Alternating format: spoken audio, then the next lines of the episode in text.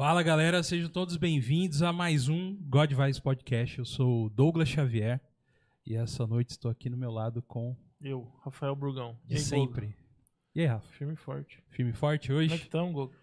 Cara, hoje eu tô muito feliz com, com o assunto de hoje, cara. É. É, porque é um assunto que eu, cara, há muito tempo eu desejei falar aqui na nossa mesa, que é um pouco de tecnologia, um pouco de coisa, mas a gente já vai entrar Boa. no assunto, tá? Estamos aqui com ele, o Will, que hoje hoje ele não tá lá atrás, né, Will, pra você aparecer, mas dá um oi aí, cara. Hoje não vai dar pra obedecer nem sua mão, Will. Opa, tudo bom? Opa! É isso aí. Estamos com o Will do AW Digitais aí, depois a gente vai falar um Sempre pouquinho nos ajudando aí. sempre nos ajudando, o AW Digitais. Depois a gente faz aquele merchan pro Will, certo, Will? É isso aí. Isso aí. E hoje a gente tá aqui com um convidado, cara, muito especial. Hoje a gente vai falar um pouco sobre, sobre games, sobre tecnologia, sobre desenvolvimento de game, cara. Vocês já imaginaram alguma vez na vida, talvez você ser um profissional do game, trabalhar com game? Existe essa profissão. E para você que não sabe, ou que você que já sabe também, vocês sabem que a indústria do game hoje, ela lucra mais que até que o próprio cinema, você tá ligado, né, Rafa? Tô, li- tô ligado, tô ligado. Então, como- eu, mesmo, não não- Posso, eu não posso deixar meu salve... Não é mentira, porque Não, eu sei. é, quando, se- quando eu não souber, você sabe o que eu vou falar. Não sei, não. Não, sim, sim. Então, e, então é um assunto muito bacana e já peço pra você que tá ao vivo aí já compartilhar esse programa que vai ter um assunto, esse assunto é muito legal. Compartilha aí com seus amigos, com a galera aí que tá, tá acompanhando, que tem esse desejo, que gosta de game, que talvez também trabalhar com game. Hoje, então, a gente está aqui com ele, o Elvis, beleza, Elvis? Opa, beleza? Tudo bem? Tudo certo? Chegou bem? Cheguei bem. É um Tudo prazer estar aqui com vocês. Vamos falar um pouquinho né, sobre o que que é o mercado de games, o que que as oportunidades que existem através desse mercado. Como você mesmo mencionou, a indústria de games hoje ultrapassa a indústria do cinema e a indústria da música juntos. Juntos, cara? Aí, Juntos? Aí chegou, aí...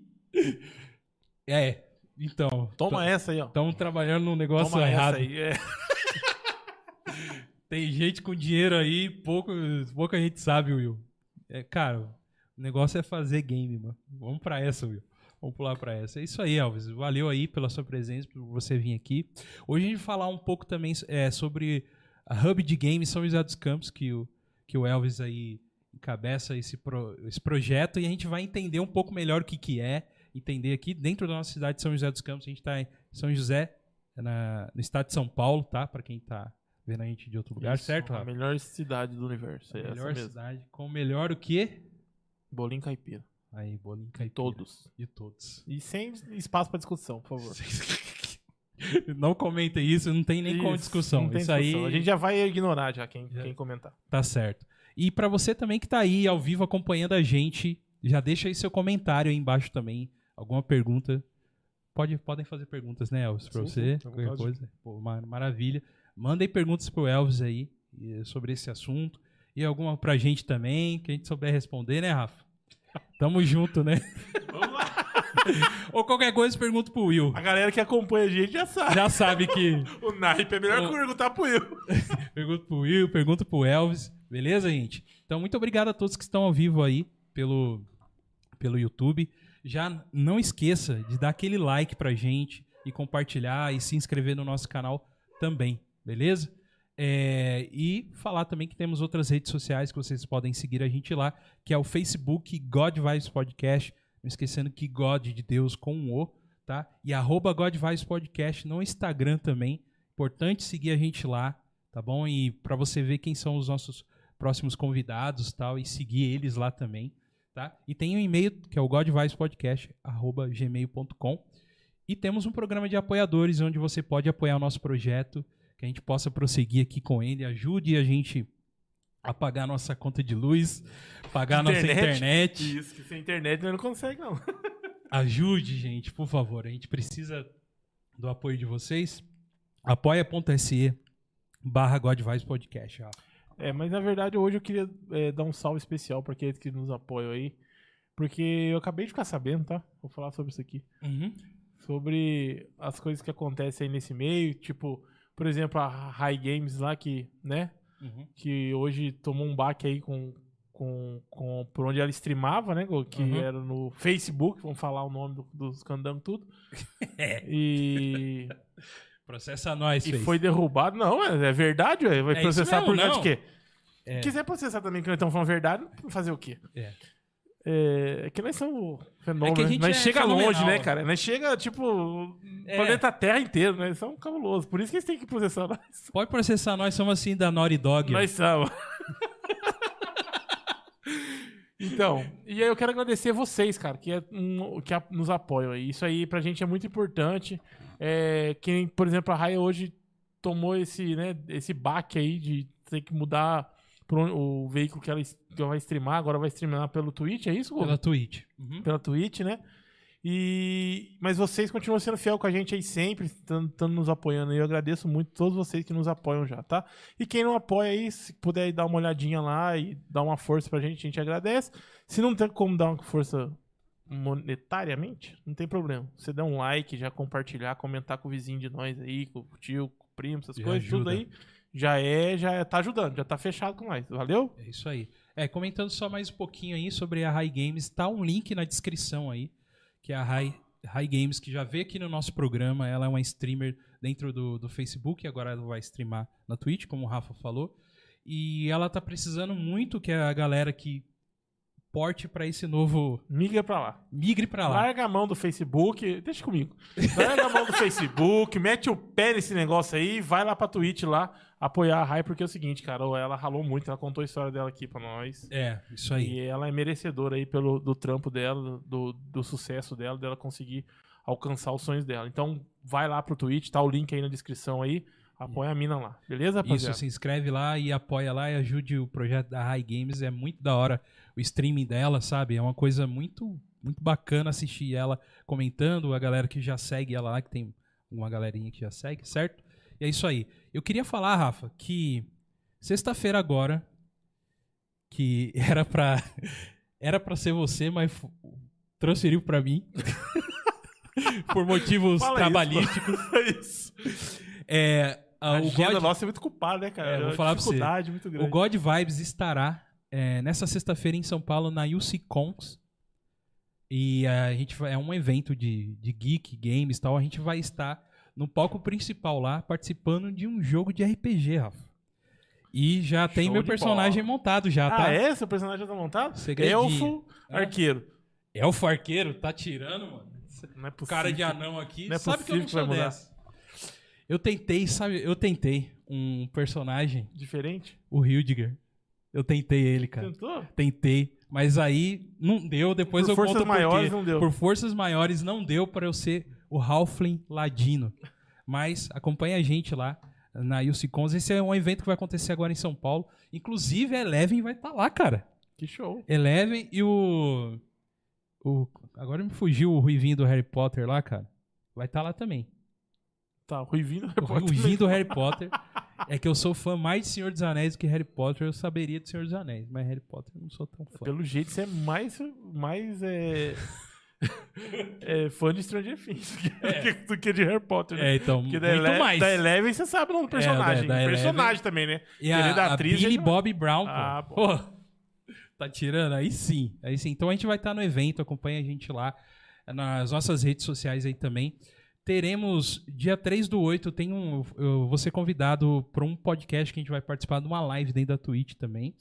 E, em breve, eu e o Rafa estaremos no Fita Nerd também. E os caras estão aqui, ó. Um abraço pro Fita Nerd. Fita Nerd, aí. di- coloca o dia que a gente vai estar aí com vocês, que eu esqueci o dia Dia lá. 10 do 8, meu brother. 10 do É 8? isso aí. 10 do 8, God Vibes no Fita Nerd. Ó, que honra participar lá também. Agora funhaiou, né? Se o cara quiser, se eles quisessem mudar a data, nós já falamos aqui. Vai ter que ser 10 do 8. Se vira aí, ó. Não, mas o a gente Gui, vai. Mas a gente vai avisar na- nas nossas redes aí também, tá? Mas deixa eu falar aqui que ó, já mandaram uma, um salve da hora manda aqui, aí, ó. Manda aí, manda aí. Facebook suga os streams. Não é eu que tô falando, não tá Facebook. No, no, no processo. Processo Fita Nerd lá. O futuro dos, cri- dos, criadores, dos criadores é o apoio direto mesmo e a criação de comunidades. Força pra nós. É isso É aí. isso aí. E se você chegar lá na, na Twitch e falar que foi pelo God Vibes pra Rai, aí eu ia ficar feliz, hein? Todos nós. Ficaremos felizes aí, porque, né? Tamo juntos, galera. Ó, A gente roubou o Nerd Power do, do Jovem Nerd. Que, que o nosso Nerd Power é mais forte do que o do Jovem Nerd. Isso aí.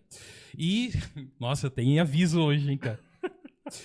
E dia 20 de agosto estaremos em Caraguatatuba, um dos maiores eventos de cultura nerd e cristã, ao mesmo tempo que, que a XCOM, que vai acontecer. Muito louco. Vai ser muito louco, vai ter uma galera de peso lá e outra galera de peso também. Não, galera de peso, os caras já sabiam que nós vamos estar lá. Estaremos lá e faremos a transmissão ao vivo durante todo o evento lá e vamos conversar com todo mundo que, que vai estar lá no palco principal, vai conversar com God Vibes. Cola. Cola lá com nós. Cola lá que vamos trocar muita Se ideia sobre lá com tudo. nós, cola no YouTube também, pode ser. É, vai ter, cara, muita gente bacana lá. Vai ser da hora. O Bolseiro vai estar lá. Você vai Nossa. chorar? Eu não vou mais porque eu já conheci ele pessoalmente, né? Ah, então Lá tá no, no- Mas você, nu- você nunca conversou com ele na bancada. Aí sim, aí não. Mas a gente vai conversar com ele lá com o Bolseiro. E vai ter um monte de gente lá também, que depois a gente vai colocar os nomes que eu não tô lembrando mais agora. Os nomes de todos. Não vou ficar faltando, eu só, só falei do Bolseiro. Pra você ver só como que eu sou fã só dele. Mas não é. Eu sou fã de todos, tá bom? É isso aí, gente. Muito obrigado aí pra todo mundo aí. E, e você que está assistindo a gente pelo YouTube, não esqueça também que a gente tá no Spotify, no Deezer, qualquer agregador de podcast também. Depois da nossa conversa aqui, amanhã já estará lá o áudio para você ouvir, lavando a sua louça, dirigindo o seu carro, fazendo o que mais, Will? Imprimindo coisas em 3D, Estampando caneca. estampando caneca, ouvindo podcast. É isso aí, cara. É isso aí, gente. Muito obrigado a todos. Certo, Rafa? Show de bola.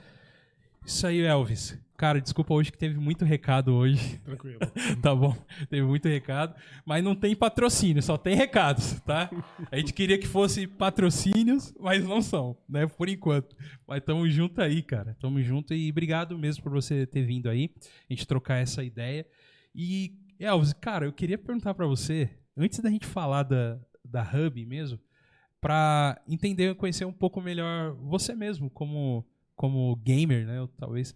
De onde começou, cara, sua paixão por games? Assim, você lembra, relembra alguma coisa? O que que te fisgou pra esse mundo aí, cara? Cara, na realidade, é, eu acho que desde criança. é, eu sou filho único de mãe solteira. Tá.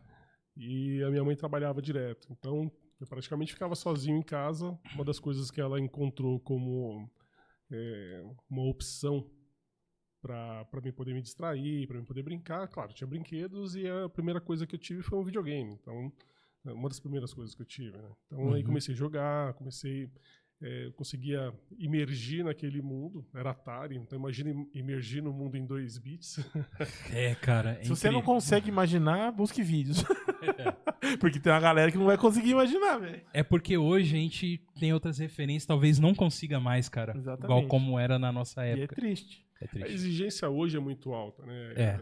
Eu tenho filhas, elas jogam e às vezes eu comento com elas assim, poxa, eu jogava Atari e eh, você era meio que forçado a usar o máximo de criatividade. Então, por exemplo, eu jogava Adventure. Adventure você era um quadradinho. Um quadrado. E você ficava com uma setinha na frente que você entendia que era uma É, arma. isso.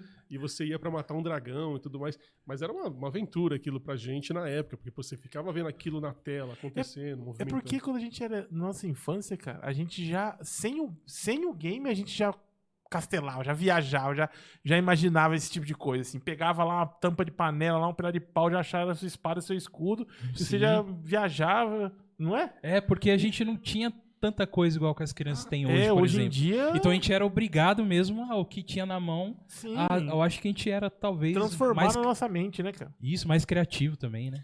Era mais estimulado, né? Estimulado a Isso. Talvez eu, eu vejo muito. Até é engraçado eu falar isso porque eu sou da área de tecnologia. Aham. Mas eu, eu vejo um problema muito grande com a tecnologia hoje em relação às crianças. Sim. Porque o acesso à informação, a, a- a facilidade que as coisas hoje é, acontecem para as crianças, eu acho que de certa forma inibe muita coisa. Tira muita experiência que elas poderiam ter tido. É, em casa com minhas filhas, eu tento ainda man- manter ali um. Mexer com uma massinha, desenhar, pintar, mexer com tinta. Sim. Mas é muito raro, muito raro. Eu converso com vários pais assim que não tem essa mais dinâmica de pegar, colocar o filho para fazer alguma coisa, é tipo dar o tablet, deixa o tablet, deixa ele brincando no tablet ali, É. e isso meio que suga o tempo, suga to... É, é só ver os, os jovens. Eu tenho uma filha adolescente, meu, se deixar o celular com ela, ela fica o dia todo no celular. Tem que meio que colocar algumas atividades. Tem que chamar ela, senão você não sabe que ela tá quietinha lá no canto. É, e, e eu acho que como não tinha a tecnologia, então a gente tentava ser um pouco mais criativo para poder passar o tempo. Né? Então era ler um livro, era jogar um jogo de tabuleiro, era correr na rua, brincar com os amigos, andar de bicicleta. Todo- e talvez, não vou nem dizer que também é tão, ta- tanto culpa dos pais, também o mundo hoje mudou bastante. Né? Sim, Antigamente você podia sair nas ruas, brincar, andar de bicicleta. Hoje já não dá para você deixar os filhos fazerem a mesma coisa. Até por uma questão de segurança, tudo mais, os pais preferem às vezes deixar dar as ferramentas para eles ficarem ali dentro. Uma das ferramentas que hoje quase todo jovem vai querer, geralmente é a ferramenta digital, né? Vai querer às vezes jogar, vai querer mexer nas redes sociais, assistir um vídeo, um streamer, alguma coisa. Então é, é meio que a tendência da geração atual. Não tem muito o que fugir disso. Mas voltando lá, quando eu- não tinha nada disso, então a primeira coisa que eu tive foi um Atari. Eu viajava no Atari, jogava Sim, sim. achava super divertido. Depois migrei para o Master System. E fiquei meio que na Sega, praticamente, porque depois foi Master System, Mega Drive, Sega Saturn. Mas é. Mas desde a, Eu achava fantástico o mundo. E com 12 anos, mais ou menos, eu já comecei a desenhar jogos. Então eu fazia jogos de tabuleiro, porque como a gente não tinha condições de ficar comprando as coisas, e aí eu ia na casa de um amigo, o outro via aqueles jogos que, que eles tinham, banco imobiliário e tudo mais, mas não tinha como comprar banco, da, é, banco imobiliário, jogo da vida, e não tinha como comprar. Aí eu via, falava, poxa, eu vou fazer isso em casa. Aí comprava cartolina, ia lá, fazia Olha os aí, jogos, chamava os amigos. board game. Ele chamava os amigos, aí a gente começava, tipo, experimentar, cara. Aí começava a mudar as regras. Poxa, eu vou colocar uma coisa diferente nesse jogo, vou fazer isso. Às vezes lia uma sinopse numa caixa de jogo, porque não conseguia ver o jogo na loja. Ah, vou criar o meu em cima disso. Aí criava, fazia com os amigos, jogava com os amigos. Então, assim, lá atrás eu já comecei a exercitar um pouquinho ali da parte da, da função de game designer, né? No caso ali, planejando como é que seriam as regras do jogo, criando a parte das regras do jogo, que hoje eu uso no trabalho. Olha aí, cara. Aí, Rafa, que da hora, né? Viu? Eu já tô um passo à frente nesse mundo de vocês. É, exatamente. Aí, ó. Eu tenho que apresentar pra você, sabe o que é o RPG Maker, cara. Que é um, é um joguinho legal que dá pra você Eu utilizar um pouco. RPG Maker. Você conhece, eu sei que você conhece. Mas desenvolver, que você curte board e tal. Você já me, eu acho que foi você que me mostrou Eu te o RPG mostrei? Maker. Eu acho que foi Foi? você, mano. Ah, entendi. É, deve ser. É, Eu tava é- conversando um pouco com o Elvis sobre isso Você aí. tem as moral, né? Mas... Elvis, é, realmente, cara, é, pra mim também o, o, o Atari, né? Eu lembro da primeira vez que eu vi um console rodando e tava um Enduro passando, né? Cara, eu olhei aquilo ali, é, é é incrível, tipo assim, você imagina mesmo que é um carro ali, aquela neblina e toda a dificuldade que eu tento imaginar pro desenvolvedor do jogo usar técnicas do que eles tinham ali pra representar aquilo, que eles só tinham o quê? Polígonos ali, né? Algumas coisinhas e fazer. Imagino que, e, e trazer pra gente isso e a gente conseguir imaginar. Realmente, eu acho que a, a minha. O que eu gosto muito de games também veio daí também. De olhar e falar assim, cara, é possível alguma coisa. Hoje você olha, né? Pô, Atarizinho comparado a um Play 5, né? Não, Diferença? não Não, dá, tem né? nem como comparar. Eu acho que um, um frame do. Não é o, o jogo inteiro da. Já dá o Atari Já inteiro dá o Atari todos os jogos. todos os jogos. 30 segundos de um. Sei lá, um God of War, alguma coisa do tipo. É interessante que, na realidade, se você for olhar direitinho, quando a gente fala de games, é, eu peguei bem essa evolução, né? Do Atari, É. e, e aí veio o Master System. Então, quer dizer, você vai par- partindo ali de 2 bits para 8 bits, 16 Sim. bits, e aí os recursos vão sendo inseridos, né? Então, por exemplo, você começa agora a trabalhar com um pouquinho mais... é, você tem mais recursos gráficos para poder utilizar, quando conforme você vai tendo mais bits para poderem ser é, utilizados Tá. na concepção do jogo. Uhum. Só que. é, e, e aí você. Cada vez que saía alguma coisa, nossa, na época assim, você fala, caramba, meu, poxa, tá super realista. Quando eu peguei o primeiro jogo de Master System, comparando com o de Aham. Atari, nossa, o jogo tá super realista agora. E aí depois veio de Mega Drive. Nossa, agora os caras conseguiram evoluir mais ainda. E aí foi É. indo até chegar, por exemplo, os jogos de CD, né? Que 3D. Poxa, começava a jogar o jogo 3D e falava, meu, É, que cara. fantástica a movimentação do corpo. real- E nem tava, assim. Hoje eu olho o jogo. Eu che- eu já cheguei com as minhas filhas assim e falei assim: ah, vou pegar um jogo que eu amava jogar. Aí colocava com elas, assim, começava a jogar e eu via que elas ficavam tipo. Nossa. é. Sério? tipo, elas lá, sério, pai? Ai, Não, o que, que é isso? E, e aí eu, eu comecei a ficar sem graça, porque eu falei, caramba, meu, pra mim o jogo era legal pra caramba. Exato. Não é tão legal agora. Eu, eu lembro, cara, a primeira vez que eu no Play 1 rodando Gran Turismo. Coloquei lá na Beleza. sala lá. Eu chamei minha mãe, mano. Falei, mãe, vem ver isso aqui. Tô dentro do Meti no Volkswagen lá, meti um Fusca. É um Fusca de verdade! Eu falava assim, hoje, cara, se você for pegar o Gran Turismo 1 e for olhar, parece que é uma coisa toda quadrada ali, sabe? isso. Mas, cara, era isso aí. É isso aí, né, cara? De você olhar e falar, mano, é carro de verdade, E a cara. gente, cara, é- igual você falou, comparava sempre com o anterior, cara. É. Entendeu? Então tinha Exato. evolução, né? Tinha evolução. É, Superstar Soccer pro Win Eleven, por cara? Isso, exemplo. Tá igual. Mas, Mano, Superstar só que o cara virava assim, ó. Tipo assim, igual o Pimbolim, tá ligado? Aham. O cara virava assim, cara, e quando. Mas quando chegou, Aham. hoje a gente enxerga que ele virava assim, Sim, né? sim. Mas quando chegou, cara, meu Deus do céu, era o jogador lá, cara. Alejo, era Olha um ali, o ícone. cabelo do cara é loiro, velho. Igual. Mano, É era assim. perfeito, era. é, mas é isso aí mesmo, Elvis. é essas evoluções aí. E, e como que hoje é, a, a indústria cresceu tanto, né? Você comentou aqui que passa. não- isso, esse- isso eu não sabia. Eu sabia que era acima do cinema, isso eu sabia.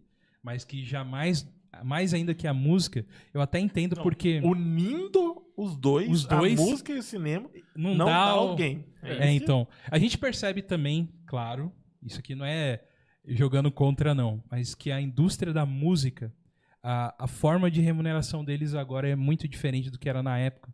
Porque antes se vendia muita mídia né, de música, né? Que era CD e tal. Hoje você compra centavos da música ou paga o seu streaming de música para ouvir.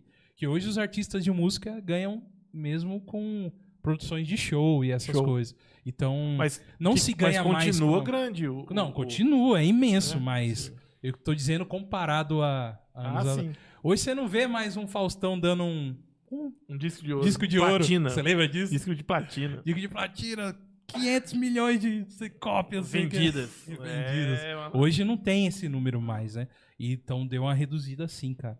Mas a indústria do game, hum, acima de game, de música, junto com, com, com cinema, cara, é, eu tenho certeza que muita das, ah, muitas pessoas não sabem disso, cara.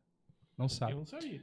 É, na realidade, o que acontece, né? Eu entendo quando fala da parte do, do mercado de música. Se você for olhar, na realidade, isso não mudou tanto pro Tá. artista. Uhum. Porque o artista, de fato, mesmo se você for pegar ali há, há 20 anos atrás, os artistas faziam muitos shows, porque era a forma como eles ganhavam realmente. Os discos, claro, eram parte ali, mas grande parte do valor do disco ia para a gravadora. Quem ganhava muito, na realidade mesmo, eram as gravadoras. As gravadoras, eh, tanto que tinha tantas gravadoras diferentes por causa disso, porque a gravadora lançava, investia no, no Sim, sim. músico ali, mas grande parte mesmo realmente do, do, do, dizer, do ganho do músico vinha dos shows. Deixa eu- Não, não à toa, quando o Michael Jackson eh, começou a ficar, vamos dizer assim, numa situação mais complicada financeiramente, a primeira coisa que ele pensou, vou voltar a fazer shows. Ele já estava com mais de 50 anos, vou fazer show.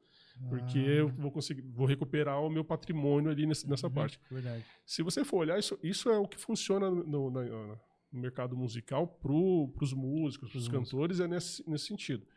Só que, e aí tem aquele outro lado. De, há mais de 20, 30 anos já existia a pirataria. A pirataria era muito forte na parte do, da área musical. Né? Eu, eu lembro que eh, a gente ia para Santa Efigênia, essas coisas, era o pessoal vendendo fita, disco, Uhum. é, CD, essas coisas. Com... Então, assim, eu imagino que a indústria musical sempre sofreu um baque muito grande em cima da pirataria. A indústria de games também sofria um baque muito grande em cima da pirataria.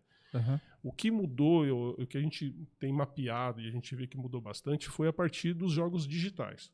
Porque aí, a partir do momento que o jogador começou a ter acesso, se, a- se a gente for ver assim, a indústria dos, de games já estava crescendo. Isso é, isso é fato. Sim. Por quê? É, quando começou a se tornar acessível jogar, para qualquer pessoa jogar, Uhum. Porque vamos, vamos voltar um pouquinho assim, uns 30 anos mais ou menos. Como é que Sim. você geralmente jogava? É, os melhores jogos geralmente estavam nos fliperamas.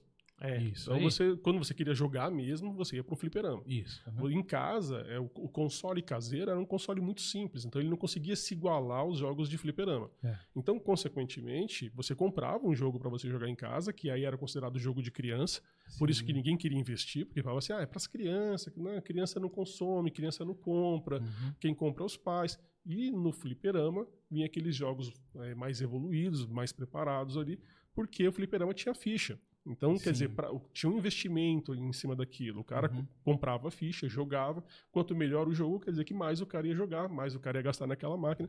E aí surgiram aqueles clássicos, como Street Fighter, várias máquinas que foram tomando conta ali, foram evoluindo. Aí você pega lá King of Fighters, vários jogos de corrida, tudo mais, porque o público jogava.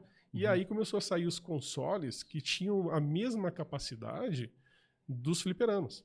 E aí você vê que matou a indústria do fliperama. Sim, Tanto que cara. hoje é raro você ver. É. Eu não conheço nenhum hoje es- espaço de fliperama exclusivo de fliperama, só no shopping. Sim. que Você vê ali um espaço para crianças com algumas máquinas. Mas eu não me lembro mais hoje de um espaço exclusivo só de fliperamas, Sim. porque a indústria de consoles engoliu ela. Aí começou a vir o quê? A gente, se a gente for olhar na história mais ou menos, Uhum. começa a vir a, a partir dos PC gamers. Aí começou os PC gamers, começaram a ficar. um- o cara queria jogar um jogo diferente. Quem não conseguia alcançar os PCs era o console. O console já tinha ultrapassado o fliperama, mas não conseguia alcançar os, os PCs. Então os PCs eram superiores. É, jogos point and click, assim, por exemplo, que, que tinham bastante. que trazia algo um pouco a mais até em gráficos, assim, em relação aos videogames. Eu- é interessante esse começo da época do, da revista PC-ROM, você lembra? Sim, que sim, vinha sim. os jogos. vinha alguma, uma, alguma coisa assim, é interessante. Mas se você for pegar, então, por exemplo, a, a indústria de PC, por, a- o PC Gamer começou a ficar muito popular. PC Gamer, quando a gente fala hoje, vira até uma piada se a gente for comparar com os. Mas era muito superior aos Muito, consoles. aham, aham. Então você não conseguia replicar os jogos de consoles, eh, de PC no console ainda. Uhum. E aí o que, que a gente começa a surgir? As LAN houses Sim. voltada para games. Então assim, eh, aí começou a surgir várias LAN houses. Eu lembro que tinha eh, franquias famosas, porque o pessoal ia para LAN house para jogar um jogo que ele não conseguia jogar no computador dele em casa, e ele tinha uma vantagem fantástica na época, que era jogar em rede. Então você conseguia jogar cara. com vários amigos em rede. Isso era Aí você- inovação, cara. Era uma super inovação, porque agora eu ia com. Meu, eu lembro do- das madrugadas no, na- Corujão. Corujão, Corujão. Corujão, e os, os amigos lá, você marcava com os amigos, pagava pra jogar a noite toda, virava a noite jogando aí. você jogar com outro amigo junto. Uhum. Isso, isso popularizou muito. E aí a indústria. a- por- mas por que, que isso era fácil jogar em rede, mas a gente não tinha uma internet pra permitir jogar com os amigos. A internet ainda estava no Brasil muito engatinhando, Engatinhando, né? muito É, lenta. aham. Eu lembro quando eu fui jogar a primeira vez com um amigo é, um jogo é, online.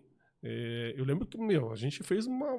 Assim, telefone. A gente usava o telefone para se comunicar. Então, tipo assim, desligava o telefone. É. Cara, configura tal coisa. No, porque a, gente- a primeira vez que a gente ia jogar online. Cara, tenta pôr TCP IP. Aí coloca, coloca tal IP. Aí desligava o telefone, conectava de novo lá Tentava. no modem, não funcionava, desligava de novo, ligava. Cara, é seguinte, tenta fazer tal coisa, muda tal configuração. Porque não tinha internet para ficar Sim. conversando, e você É. usava a internet através da discada. E aí, quando a gente conec- conectou a primeira vez para jogar online, eu na minha casa, ele na casa dele, outro na casa. Cara, aquilo foi pra gente foi revolucionário. E, consequentemente, é, mas não tinha jeito, era jogar no- na, numa lan house. Porque na lan house eu chegava lá, conectava, jogava na hora, não tinha ficar configurando, quebrando a cabeça. E aí a tecnologia começa a melhorar, começa a ficar acessível jogar online, com os amigos em qualquer lugar, a internet começa a melhorar e, consequentemente, a- a- a- essa facilidade de qualquer pessoa conseguir jogar de casa matou as lan houses. Se se você for ver, a indústria de jogos, ela é uma indústria que ela está o tempo todo evoluindo. Uhum. Então, por exemplo, a gente está hoje com VR, que todo É. mundo está apostando muito na parte de VR, Uhum. é, o pessoal está apostando muito na parte de realidade aumentada. Sim. E, de fato, tem algumas vantagens em cima disso. Eu é, ainda tem, é, vemos algumas coisas ainda que precisam ser ajustadas nessa parte. Por exemplo, o preço, né? preço. VR. Eu fui olhar lá, pro- pra mim jogar no Play 4, um VR tá 4 mil reais. Pra você ter um sisteminha de VR do Play, por exemplo. E eu ainda vou um pouquinho longe que a maioria das pessoas não conhece. E aí é ruim que eu vou falar contra a indústria, depois vai ter um monte de gente querendo me bater. Vai lá. Mas é o seguinte, por exemplo, a, a parte do VR é muito complicada ainda. pra- Porque assim, você jogar, às vezes você vai numa exposição, num evento, e você joga no VR ali 15 minutos, tudo mais, e legal, você tem uma experiência fantástica com o VR. Mas a grande questão é que se você ficar jogando algum tempo com o VR, eh, vai ser normal você começar. A maior, assim, eu diria que 70% da, da, das pessoas vão começar a sentir enjoo, vão, vão sentir náuseas, vão se sentir mal. Tem pessoas que vão vai acabar o dia da pessoa É, por causa daquilo. sickness, alguma coisa que dá lá, né? Tipo, não fica muito tempo ali, né? Porque, na verdade, você sai muito da realidade mesmo e o seu corpo começa a ter reações do que tá ali, cara. Do que tá vendo. Mas É é- existe até uma explicação médica para isso. Ah, então. tá? Existe uma explicação médica. O que acontece quando você faz isso? Vou- até para vocês entenderem. Sim, eu quero tá? entender. É, nós temos um líquido no, no- no ouvido e esse líquido é, basicamente ele usa para manter o nosso equilíbrio, né? Então tudo que a gente se movimenta, esse líquido ele muda e é por Labirinto, causa disso né? que Que você é do labirinto. isso. E aí, por causa disso você sabe exatamente a, qual que é a posição que você está, tudo mais. Aham. Quando você está jogando no VR, normalmente você vai estar, é, às vezes, sentado, de pé, mas você está parado. Então, você tá, só que no, no, no mundo você está andando, está fazendo um monte de coisa. Uhum. E aí o seu cérebro começa a falar: pera lá, tem coisa errada. Pera Tá lá. parado Tá e. parado e eu tô, eu tô vendo que nós estamos andando, estamos fazendo um monte de movimento, estamos virando para cima, estamos pegando coisa. E aí o seu cérebro, o nosso cérebro é fantástico, né? Isso aí. É uma criação fora de série, o, o homem tenta reproduzir isso, mas é muito difícil chegar perto do que o nosso cérebro faz. E aí o nosso cérebro fala o quê? Cara, já sei. Você tá parado, sentado e tá fazendo isso, você tá alucinando. Você comeu alguma coisa e a gente precisa pôr isso para fora. Olha Vamos aí, pôr isso para fora porque você tá passando. O que você comeu tá te fazendo alucinar e você não tá passando nada disso. Então seu cérebro não entendeu. mal-estar. Aí vem, vem o mal-estar. E aí tem pessoas que ficam mal mesmo. Sim, ficam mal cara. mesmo. Eu falo isso porque assim. é, a minha esposa, por exemplo, meu, eu- fui brincar com ela lá com o VR, deixei ela jogar 15 minutos e ela ficou é, estragada tipo o resto do dia. Aí, Cara, e eu acho que eu sou um desses. Eu nunca, nunca coloquei um VR, mas.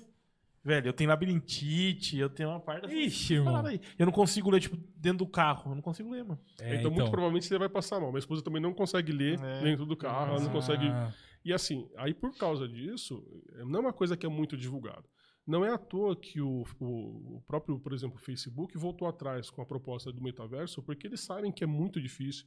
O Google voltou atrás com a proposta de, de óculos VR, Google Porque- Glass, né? Porque é muito complicado ainda você criar uma tecnologia. Existe todo um procedimento. Claro que é, algumas pessoas hoje têm várias técnicas para você começar a acostumar o seu cérebro a entender que o VR é, é só uma realidade como outra qualquer. Tá. Mas é um processo ainda. Uhum. E aí isso pesa muito, porque aí você tem o, o preço do, do, do óculos, que já é caro, e aí você tem a questão ainda das pessoas, às vezes, terem o óculos e não poderem usar, porque às vezes usa um pouquinho e passa mal.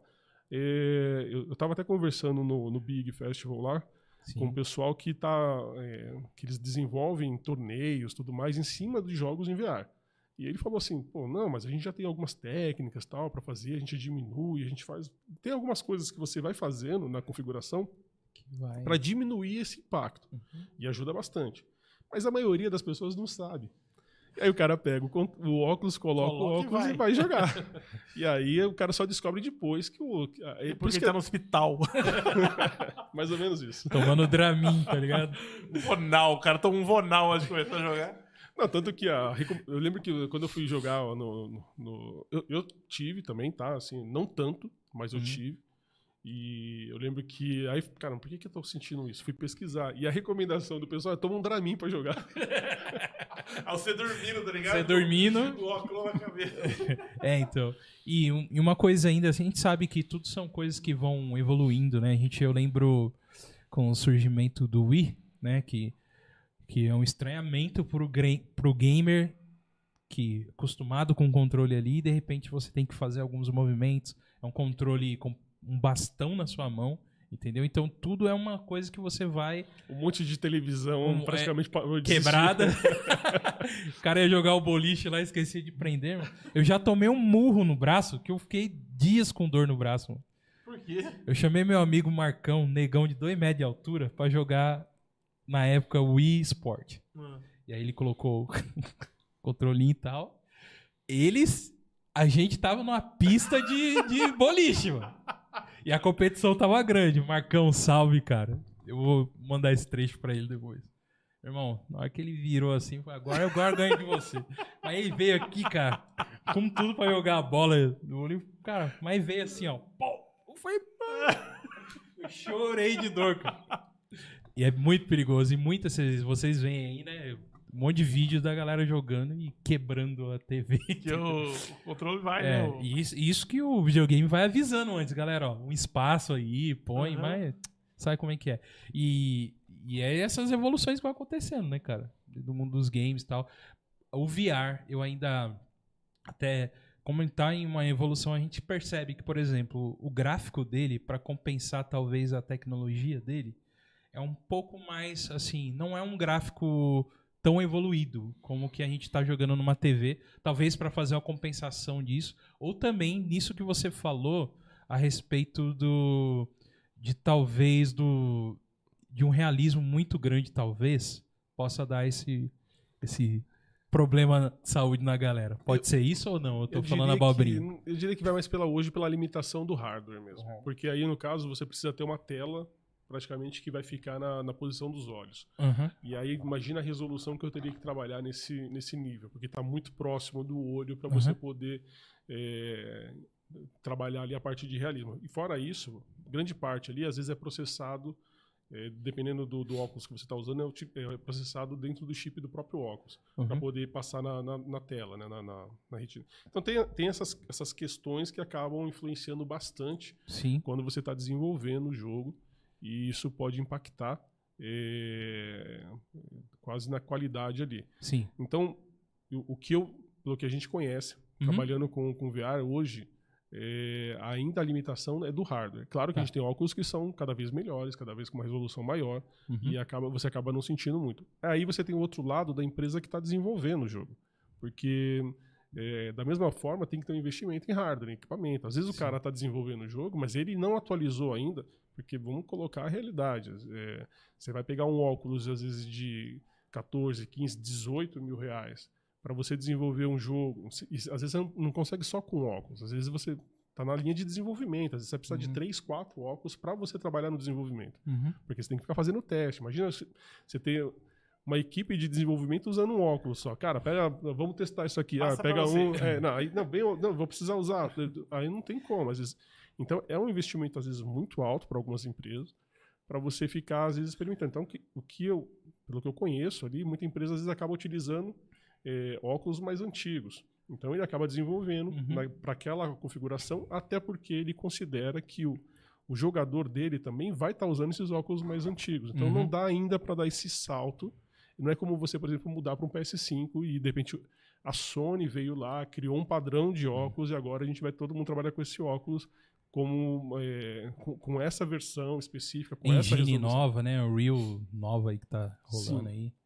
Então a limitação vem muito da parte do desenvolvimento. Sim. É, quando um- a- a gente vai falar com, com o desenvolvedor, ele geralmente ele é, eu brinco muito isso às vezes com é, com meus alunos é, sobre pessoal o que que às vezes o desenvolvedor ele tem que pesar se vale a pena às vezes trabalhar muito na qualidade ou trabalhar muito no desempenho porque isso isso é uma- é uma decisão que você tem que Uhum. fazer se eu trabalhar muito com qualidade eu limito muito a margem de jogadores que eu vou ter ali e poder não ter acesso. Vou pegar um, um exemplo do mobile.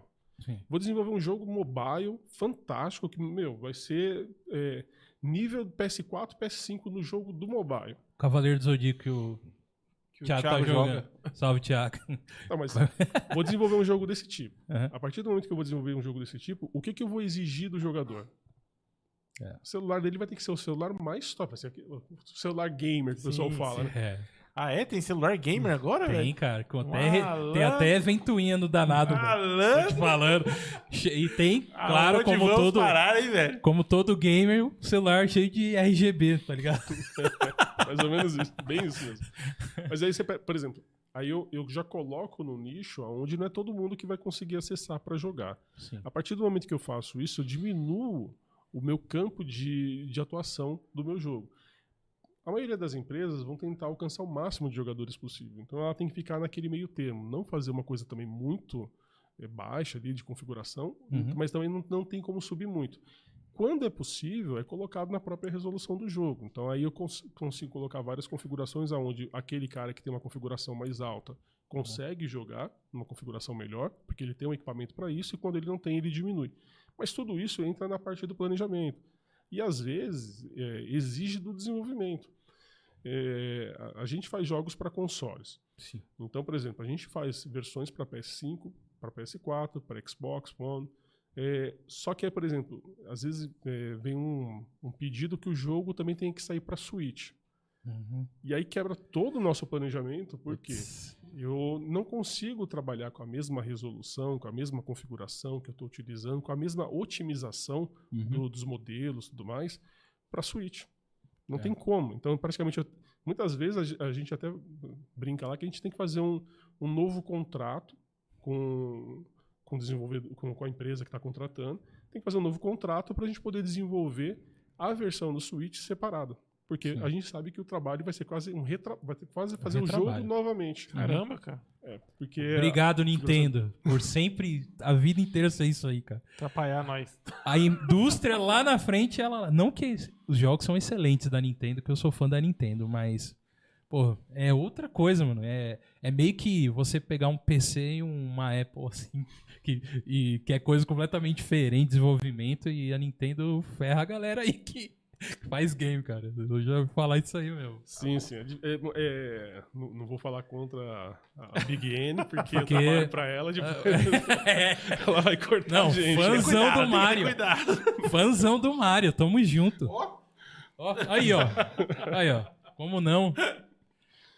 Mas, é, mas assim, é, é basicamente assim, é- é, se a gente for olhar a, a indústria como um todo, até, a gente até meio que saiu, né? Porque a gente estava falando sobre por que, que a indústria de games passou a indústria de, de áudio e tudo mais. Sim, sim. Mas é, é, se a gente for olhar a indústria como um todo, ela cresce, ela tem desenvolvido muito, principalmente nos últimos anos, porque os jogos ficaram muito mais acessíveis. Se a gente for colocar com, não de preço, não vou falar que o preço está acessível, eu acho o preço de jogos muito alto. Sim. A carga tributária em cima dos jogos no Brasil é muito alta, é, é- é bem abusiva mesmo sim. e isso consequentemente acaba pesando no desenvolvedor. Tem as promoções e essas promoções deixaram mais acessíveis. Então o jogador às vezes tem que esperar entrar aquelas promoções para ele conseguir adquirir o jogo. Aí, e- pai. Escuta aí, pai. Mas Uhum. é, é, é a realidade. Eu compro. Mano, eu batendo no meu. Meu pai joga game. Eu batendo no meu pai, calma, pai. Horizon tá muito caro, pai. O 2. E o o- o velho com o dedo coçando lá pra comprar lá. Eu falei, cara, ele vai comprar. Eu vou sair, ele vai comprar. Fui lá na Amazon, achei uma mídia física. Eu falei, ó, olha aqui o valor, ó. Dá pra dividir em seis vezes. Aí, É. compra aí, compra aí. Compra aí que é nóis. Porque senão eu já ia pegar na PSN aqui um bilhão e meio de reais. E PSN na é vista. na bucha. Na bucha. Lá não tem. Só um adendo aí. Não. Desculpa aí atrapalhar Não, mas você. tá é. eu, eu, eu acho assim Que eu tenho que ficar de olho no velho lá, senão ele faz, faz doideira. Mas, mas a Steam tornou os jogos muito mais acessíveis. Sim. É, mu- mudou a forma da gente consumir jogos. É, antigamente, eu lembro que, quando garoto, eu também não tinha condições de ficar comprando jogos originais, era caríssimo. Então, muitas vezes, o pessoal ia para Santa Efigênia, para lugares que dava para comprar jogos mais baratos, Sim. É, jogos alternativos. Alternativas mais baratas. É, não, tinha outra, não tinha outra situação. Infelizmente, no Brasil, é realidade. né? É realidade. Sim, claro. E, aí- e aí o que acontece? Vem a Steam, a Steam começa a colocar jogos a preços que é, eu acho que quem trabalhou muito para diminuir a pirataria foi a própria Steam. Porque quando ela começou a colocar jogos, por exemplo, a 3 reais, 5 reais, 10 reais, aí o cara começa a olhar e fala assim, cara, eu vou comprar um jogo pirata, vou instalar, às vezes vou colocar vírus, porque eu vou ter que colocar um crack Um crack jogo. lá. Uhum. E aí eu vou colocar um vírus no meu computador, eu vou correr risco. é, às vezes o jogo não vai rodar, Porque eu não vou ter suporte, não vou ter garantia, não vou ter nada. E aí, poxa, vem a Steam e oferece jogos por 10 reais. Fora que eu vou ter que ir até lá, né? Só fora que eu não vou ter que ir até lá. Então, eu acho que isso ajudou bastante a mudar. Não mudou totalmente. A Sim. gente sabe que o brasileiro ele é complicado nessa parte. Às vezes tem muita gente que fala assim, cara, prefiro baixar da internet de graça, porque é, se, eu não pago, se eu não pagar nada, o desconto é maior. Então, é, Uhum. é- Mas só que... Complicado, brasileiros. É, assim, é, é meio que da cabeça. Eu, eu conheço pessoas, por exemplo, que viram, mexe, fala, tô conversando e falo assim, cara, esse jogo tá 10 reais lá na, na Steam lá. Aí o cara fala assim, ah, eu preferi baixar Uhum. de um site ou Uhum. no torrent, baixei o jogo e vou é, é, colocar um crack. Aí você para pra pensar, cara, você tá colocando um crack no computador, você sabe o que, que é um crack? É. Não, não, mas não tem nenhum problema. É. Eu, eu, eu lembro que uma vez a gente estava conversando com, com uma pessoa, eu falei assim, cara, para pra pensar no crack, vamos pensar na, na lógica do crack, né? Você está pensando que, por exemplo, um programador russo ou um programador chinês, não sei, um- mas que você não conhece, mas esse, vamos pensar na lógica desse programador. Cara, eu estou construindo aqui um, um, um- um arquivo que vai ajudar os meus amigos brasileiros a É. entrarem no jogo que ele não está conseguindo. Claro que eu estou muito preocupado com aqueles meus amigos, meus brothers lá do Brasil. Eu amo o Não, é Brasil. porque eu sou russo, eu sou comunista, né? Então vamos, né? Não, vamos, vamos ajudar eles a terem acesso, aos Acesso. jogos das grandes empresas. E como nós somos brothers, muito amigos, eu só vou fazer uma troca com eles, que eu acho que é justo. Não tem nada demais. Nós somos parceiros, companheiros. Eu dou o crack, eles jogam o joguinho que eles querem, utilizam o programa que eles querem. E de contrapartida, como nós somos amigos, brothers, eu acesso o computador dele quando ele não estiver usando, às vezes quando ele estiver usando também, mas eu acesso o computador dele, eu uso o processamento do computador dele, eu participo junto com ele de algumas coisas da vida dele, Por exemplo, assistir webcams ligadas. eu participo de algumas coisas com ele, porque nós somos amigos, Somos né? amigo amigos, do pô. peito, irmão, irmão, somos irmãos praticamente. Então, não tem nada demais a gente. E aí você fala isso pro cara que fala assim. É, mas tudo bem, mas pelo menos eu vou conseguir rodar o jogo. Ah. Pelo menos dezão eu vou gastar em pão com mortadela. Então tá bom. Brasileiro, ó. É nóis. Vou falar pra você. Eu arrumei até briga com isso aí, deixa quieto, viu? Mas, Elvis, cara, é, você contou um pouquinho de como que você começou, né? Lá da, desde a época lá do Atari, né? É mais ou menos ali da nossa época ali também. E foi evoluindo, mas como que você entrou mesmo no, no mercado? E como que se deu a origem até do que você faz hoje? Como que foi o seu, seu início profissionalmente falando aí? Então, como eu falei, né? Eu sempre curti games, sempre né, quis fazer jogos. Eu ficava na escola, ficava sonhando, como, jogava um jogo e pensava, poxa, se eu pudesse fazer o jogo, eu ia fazer isso, ia mudar tal Uhum. coisa tal. Mas eu, eu não comecei mexendo com jogos eh, de forma profissionalmente. Comecei mexendo como hobby. Uhum. RPG Maker, você tinha comentado, RPG Sim. Maker é uma das coisas que eu. Foi uma das ferramentas que eu brinquei no começo, mas Sim. tudo que. É, se, se a gente for pegar ali no, no começo da indústria de games no Brasil, a gente saiu lá atrás, né? Infelizmente o Brasil saiu lá atrás. É. Porque o, o, o, o que acontece? É, todo o material que a gente tinha, ele vinha geralmente em inglês. Não era todo mundo que tinha acesso a aprender inglês e entender. Então não tinha internet para você ficar pegando tutorial. A internet estava também engatinhando no começo, então você pegava a internet e a internet ia vir com material também em inglês para você poder fazer. Então você Uhum. não conseguia eh, desenvolver jogos. Não tinham ferramentas, não tinham cursos, não tinham tutoriais a- a- as próprias escolas de informática estavam engatinhando nessa parte. É. Então, quando você falava alguma coisa de game, os caras às vezes faziam um cursinho de game falavam- com flash e falavam assim: não, estão ensinando games aqui, não tinha nada a ver. E- Então, eu, quando eu comecei a encontrar algumas ferramentas, de algumas engines de desenvolvimento, teve- meio que assim, o processo foi aprender na, na raça, não tinha Uhum. muito o que fazer. Então, era com um amigo, com outro, alguém que sabia um pouquinho de programação, compartilhava. Uhum. E aí a gente fazia muita coisa pensando em jogar eh, com amigos. Então, vamos jogar com um amigo, vamos jogar com um amigo, vamos jogar com um amigo. E sempre pensando. Eu, eu lembro que eh, eu, eu trabalhei no Senai durante 10 anos. Tá. E aí eu chegava pro, pro diretor, pros coordenadores, cara, se a gente conseguisse fazer para para pensar a gente pegar aqui todos os processos que nós temos aqui dentro do Senai e gamificar isso. Não- Quer dizer, hoje eu falo, falo gamificar, né? Mas na época eu não falava nem gamificar, falava tá, transformar em jogo. Sim. Porque vamos transformar em jogo, imagina o aluno fazendo esse processo aqui dentro e tal. E aí a gente nem tinha tecnologia para isso na época, mas Uhum. olhava e os caras falavam assim: dá para fazer isso? Dá para fazer. Ah, mas jogo é coisa de criança, não vai funcionar muito bem e tal. Então não tinha uma visão, mas isso é, olhando, poxa, eu acho que dá para fazer alguma coisa, dá para criar. No final eu acabava desenvolvendo para jogar com meus amigos. Aí testando uma coisa ou outra a gente jogava online, fazia alguma coisinha, jogava online. E aí fui aprendendo, fui Uhum. criando algumas coisas e aí chegou uma hora que eu gastava mais tempo, às vezes desenvolvendo coisas como hobby para jogar com meus amigos. Então eu trabalhava o dia todo, chegava em casa, ainda ficava desenvolvendo para jogar com os amigos. E, e aí um dia eu comentando com, com um amigo no trabalho, meu chefe estava ouvindo assim, ele falou assim, ele ficou, ficou ouvindo e falou assim, cara, a gente fez um jogo assim, assado, RPG online e tal, fizemos isso, e aí criamos classes, e contando como é que era o mundo que a gente tinha criado.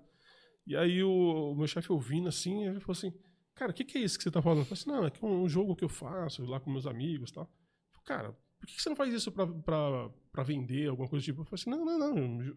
A minha visão era a mesma da maioria do pessoal no Brasil. Não, jogo é só pra brincar. é só pra diversão, é só hobby, não dá pra ganhar dinheiro com isso. Aí o. Não, cara, você devia fazer isso com, como profissão, mas. Deu uma emoção, ah, talvez, mas é muito difícil, investimento, poxa, Uhum. onde eu vou conseguir equipamento, onde eu vou conseguir gente para trabalhar, eu já trabalho aqui. Sim. A, a visão que você tem é sempre tentar conciliar as coisas. né? Qual que, é- qual que era a sua função, desculpa, né? Pra entender o que que a sua formação aí. Cara, nessa época no Senai eu trabalhava na parte de RH. De RH, cara. Você vê como Caramba! tava bem dentro, assim, né? Tá certo, é por aí mesmo. Você decide a vida das pessoas, mano. Videogame é isso, irmão. Se você não souber pular direito, você morre no Crash. Não, eu Tá sempre, sempre estive ligado à parte de tecnologia, mas Tá. nessa Apertar época. o X já era. É, irmão. Aí depois aí eu saí do Senai e tudo mais. Uhum. E não era daqui de São José, né? Vim para São José. Sério, John? Eu era de São Paulo, São- morava no ABC Paulista, ficava mais ali próximo da. Trabalhava ali na Paulista, então. Uhum. é, A gente aí- era quase vizinhos ali, depois eu falo. Ah, é bacana. Aí eu vim para São José. Quando eu vim para São José, eu já vim para trabalhar na área de tecnologia. Já estava na área de TI e tudo mais. TI, uhum. E aí, mor- aí morando aqui em São José, é, logo de cara, quando eu vim para cá, eu comecei a dividir o apartamento com uma outra pessoa daqui também. um- Legal. um- uma pessoa lá do, CT, do CTA e tudo mais. E aí ele viu eu desenvolvendo as coisas. Então ele, ele via que eu desenvolvia, jogava com o pessoal e tal. Ele falou assim: Cara, por que, que você não faz isso como profissão? Por que que- pô, você tá fazendo um negócio mó legal, Uhum. fantástico que você tá fazendo um negócio aqui, pô, um monte de gente jogando com você. Por que você não faz isso como profissão? Aí eu peguei e falei assim: Cara, porque é só hobby. Na realidade, eu já tenho um trabalho. Aí ele falou assim, cara, você tá perdendo tempo, você devia fazer isso como mais sério. Aí, aí isso como já começou a me incomodar. Eu falei, pô, duas vezes, né, cara? Uma paulada. Todo mundo enxergando e eu não, pô. É, só que só eu- eu não enxergo. Será que não tô enxergando? não sei se você lembra, tinha o L-Foot, que o cara ganhava dinheiro com planilha de Excel, E era muito jogando. louco ali. Era E muito você louco. lá, com certeza, fazendo um bagulho muito mais da hora aí. Tem que vir um cara e falar pra você, mano. Aí, ó. Então, é, aí eu comecei a pensar mais, aí é, comecei a tentar entender o que era o mercado de games, aí comecei a ir atrás. Legal. Ah, o que, que é o mercado de games no Brasil, como é que eu poderia trabalhar numa empresa de desenvolvimento de jogos. Aí eu comecei a procurar para poder entrar realmente é, de uma forma mais profissional. É, o que eu estava desenvolvendo servia muito bem como base, já, já fazia jogos, já conseguia fazer a- toda a parte, eu fazia o jogo praticamente completo. Legal. Então eu fazia eh, desde. eh, a- a- usava a engine, no caso, né? Mas, Engine, mas eu conseguia fazer ali, por exemplo, que o jogador conseguisse jogar com outras pessoas, utilizando a, a engine pronta, e, e interagir. e- então, pô, já tem essa base, já sei como é Legal. que funciona, já sei Uhum. como montar uma partir de um game design. E aí comecei a procurar nas empresas de desenvolvimento de jogos. E, mas trabalhando paralelamente, porque quem pagava minhas contas era o meu trabalho Seu mesmo, não trabalho. tinha o que fazer. Uhum. E, e aí fui me aprofundando, fui conversando com pessoas, fui aprendendo, fui tendo contato com outras empresas de desenvolvimento de jogos, Que legal, mano. fui entendendo que, mais o que, como é que era o mercado, fui conversando com o pessoal, com o pessoal da, da associação da Bra Games. E aí você vai, poxa, aqui e tal. Aí chegou numa hora que é, até ensaiei montar uma empresa com um amigo, a gente começou a correr atrás, fazer algumas coisas. Ele também desenvolvia. Ele tinha uma, uma- ele era mais focado na parte de, de TI também. E aí, vamos montar uma empresa junto, tudo mais. E começamos a correr, pensar em algumas, algumas coisas.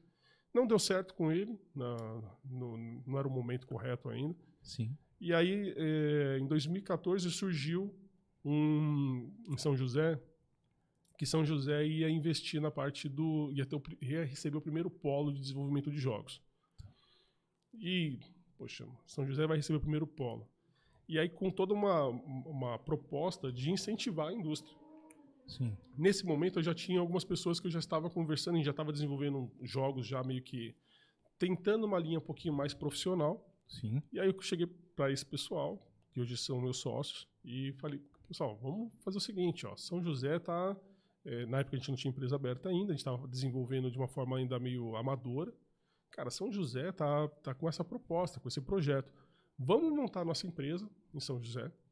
E quando o polo estiver pronto, a gente vai para o polo, se conecta com eles, e Uhum. aí a gente começa a crescer junto com o polo, vamos, vamos trabalhando junto, vamos somando junto com o polo, a gente aprende, a gente constrói, a gente desenvolve juntos. E eles toparam, a gente abriu a empresa aqui em 2014, finalzinho de 2014, início de 2015 ali. Ó. A gente abriu a empresa e aí a gente foi aprendendo. né? Ah, Agora vamos, vamos trabalhar sério, aí vamos, vamos fazer contato com as empresas, vamos oferecer, vamos começar a desenvolver. Então a gente começou desde 2015 ali trabalhar nesse sentido de começar a se profissionalizar. E aí sim, eh, a gente teve sorte de, de- de encontrar empresas mais maduras que praticamente ali eh, no- nos ensinaram muito. A gente brinca muito ali que eh, a gente fez uma faculdade praticamente ali eh, de, de cinco, seis anos e em seis meses, porque tiv- tivemos ali, a, graças a Deus, ali uma, uma oportunidade muito grande de uma outra empresa com muito mais experiência, muito mais vivência no mercado, Uhum. é, ter paciência de nos ensinar. Isso é muito raro. Então, de repente, os caras. Não, cara, é o seguinte, ó, você tem que fazer desse jeito, isso aqui você tem que. desse- assim, o mercado você não pode oferecer desse jeito. É, ó, é, vamos trabalhar juntos. E aí eles começaram a passar umas demandas pra gente. A gente Legal. começou a trabalhar nessas demandas, começamos a, a entender como fazer corretamente. Erramos bastante, com certeza. né, Fizemos muita coisa que Como? depois a gente teve que. Não, esse processo. tá- A gente olha para trás e fala, cara, por que que a gente fez aquilo? A gente não devia ter feito isso, estava tudo errado. Agora a gente sabe como fazer direito. Mas foi um processo. Uhum. E agradeço muito é, é, a Deus pela oportunidade de ter Uhum. conhecido essa empresa. Agradeço muito a, a- aos- o, o gestor da empresa, tudo mais, que abraçou a gente, que trabalhou Uhum. com a gente. Até hoje a gente tem esse relacionamento, a Uhum. gente trabalha juntos. Qual que é a empresa? É a Caipirinha Games. Caipirinha Games é conhecida, cara. A gente trabalhou com eles lá, e aí com, com essa experiência que a gente foi adquirindo ali, Uhum. aí a gente começou a dar uma. é, uma evoluída, vamos dizer assim. a Sim, gente sim. começou já a enxergar o mercado de uma forma diferente, começou a trabalhar com, com algumas propostas diferentes. A gente ainda está naquele processo, a gente ainda está aprendendo. É claro, ninguém sabe tudo. Eu converso com pessoas muito experientes que falam assim, cara, estou no processo, estou aprendendo também, estou junto. Eu É, sou, eu sou um trabalho também de desenvolvimento. Mas, é, mas aí surgiu o quê? A gente, com, quando a gente voltou em 2017 pro Polo, para ver o que tava, como é que tava essa, a pegada lá, pô, agora vamos se conectar no Polo. Chegamos lá, não tinha mais nada. Então, chegamos no Polo de Games, cadê o Polo de Games? O Polo de Games não existia. O Nossa. projeto acabou sendo abortado, não foi levado para frente. E n- nesse processo de tentar entender como que, poxa, montamos a empresa aqui agora, estava na expectativa que a gente ia se conectar e ia crescer. Uhum. Como é que a gente faz agora? E conversando com, com outro, nos colocaram em, em contato com o secretário de Desenvolvimento Econômico da cidade. Uhum. Ele entendeu que fazia muito sentido a gente ter eh, uma indústria na cidade de São José dos Campos voltada para a economia criativa. Porque São José, eh, assim, São José eu, eu vejo como o coração tecnológico do, do Brasil. Assim, se você fala de inovação, geralmente está saindo de São José. Mais uma aí pra vocês. Quando eu falo que é a melhor cidade do universo, vocês não acreditam. É, mas Segura, segura. A gente tem. é, talvez por causa até da- do, do setor que a gente tem aeroespacial. Aeroespacial. aham. Então, é, a tecnologia é muito forte aqui, né? É, então, São José respira tecnologia. Sim. Mas São José não é uma referência, por exemplo, para a economia criativa. A gente hoje não tem grandes empresas, né? a gente não tem hoje grandes investimentos na área criativa. Isso a gente está mudando, está sendo feito todo um trabalho. Uhum. Tem várias frentes atuando, não só a gente, mas tem, por exemplo, a Fundação Cassiano Ricardo, tem eh, a, a- própria Secretaria de Educação. Então, tem várias frentes trabalhando para tentar reverter isso, para criar realmente, inclusive teve, está tá tendo uma movimentação para se trazer, eh, de certa forma, um polo de cinema para a cidade. Então, existe uma movimentação. E aí o polo de games também é uma, é uma dessas vertentes que faz sentido. E aí, conversando com, com o secretário, ele falou assim: por que, que a gente mesmo não toca isso para frente? Por que, a gente não começa a fazer? E aí, desde 2017, paralelamente, a gente começou a trabalhar com um projeto para tentar criar na cidade eh, um espaço que favorecesse a parte do, do- da indústria de desenvolvimento de jogos. Que aí Uhum. o projeto, a ideia nossa é chegar num polo de desenvolvimento de jogos. Em 2019 surgiu ali uma, uma oportunidade da gente criar uma semente, que é o que a gente chama o hub de games. Hoje a gente chama como uma semente. Legal. E o objetivo do hub, o principal objetivo nosso ali, é acelerar a empresa. É justamente entender da onde eu parti e fazer a mesma coisa que fizeram com a gente.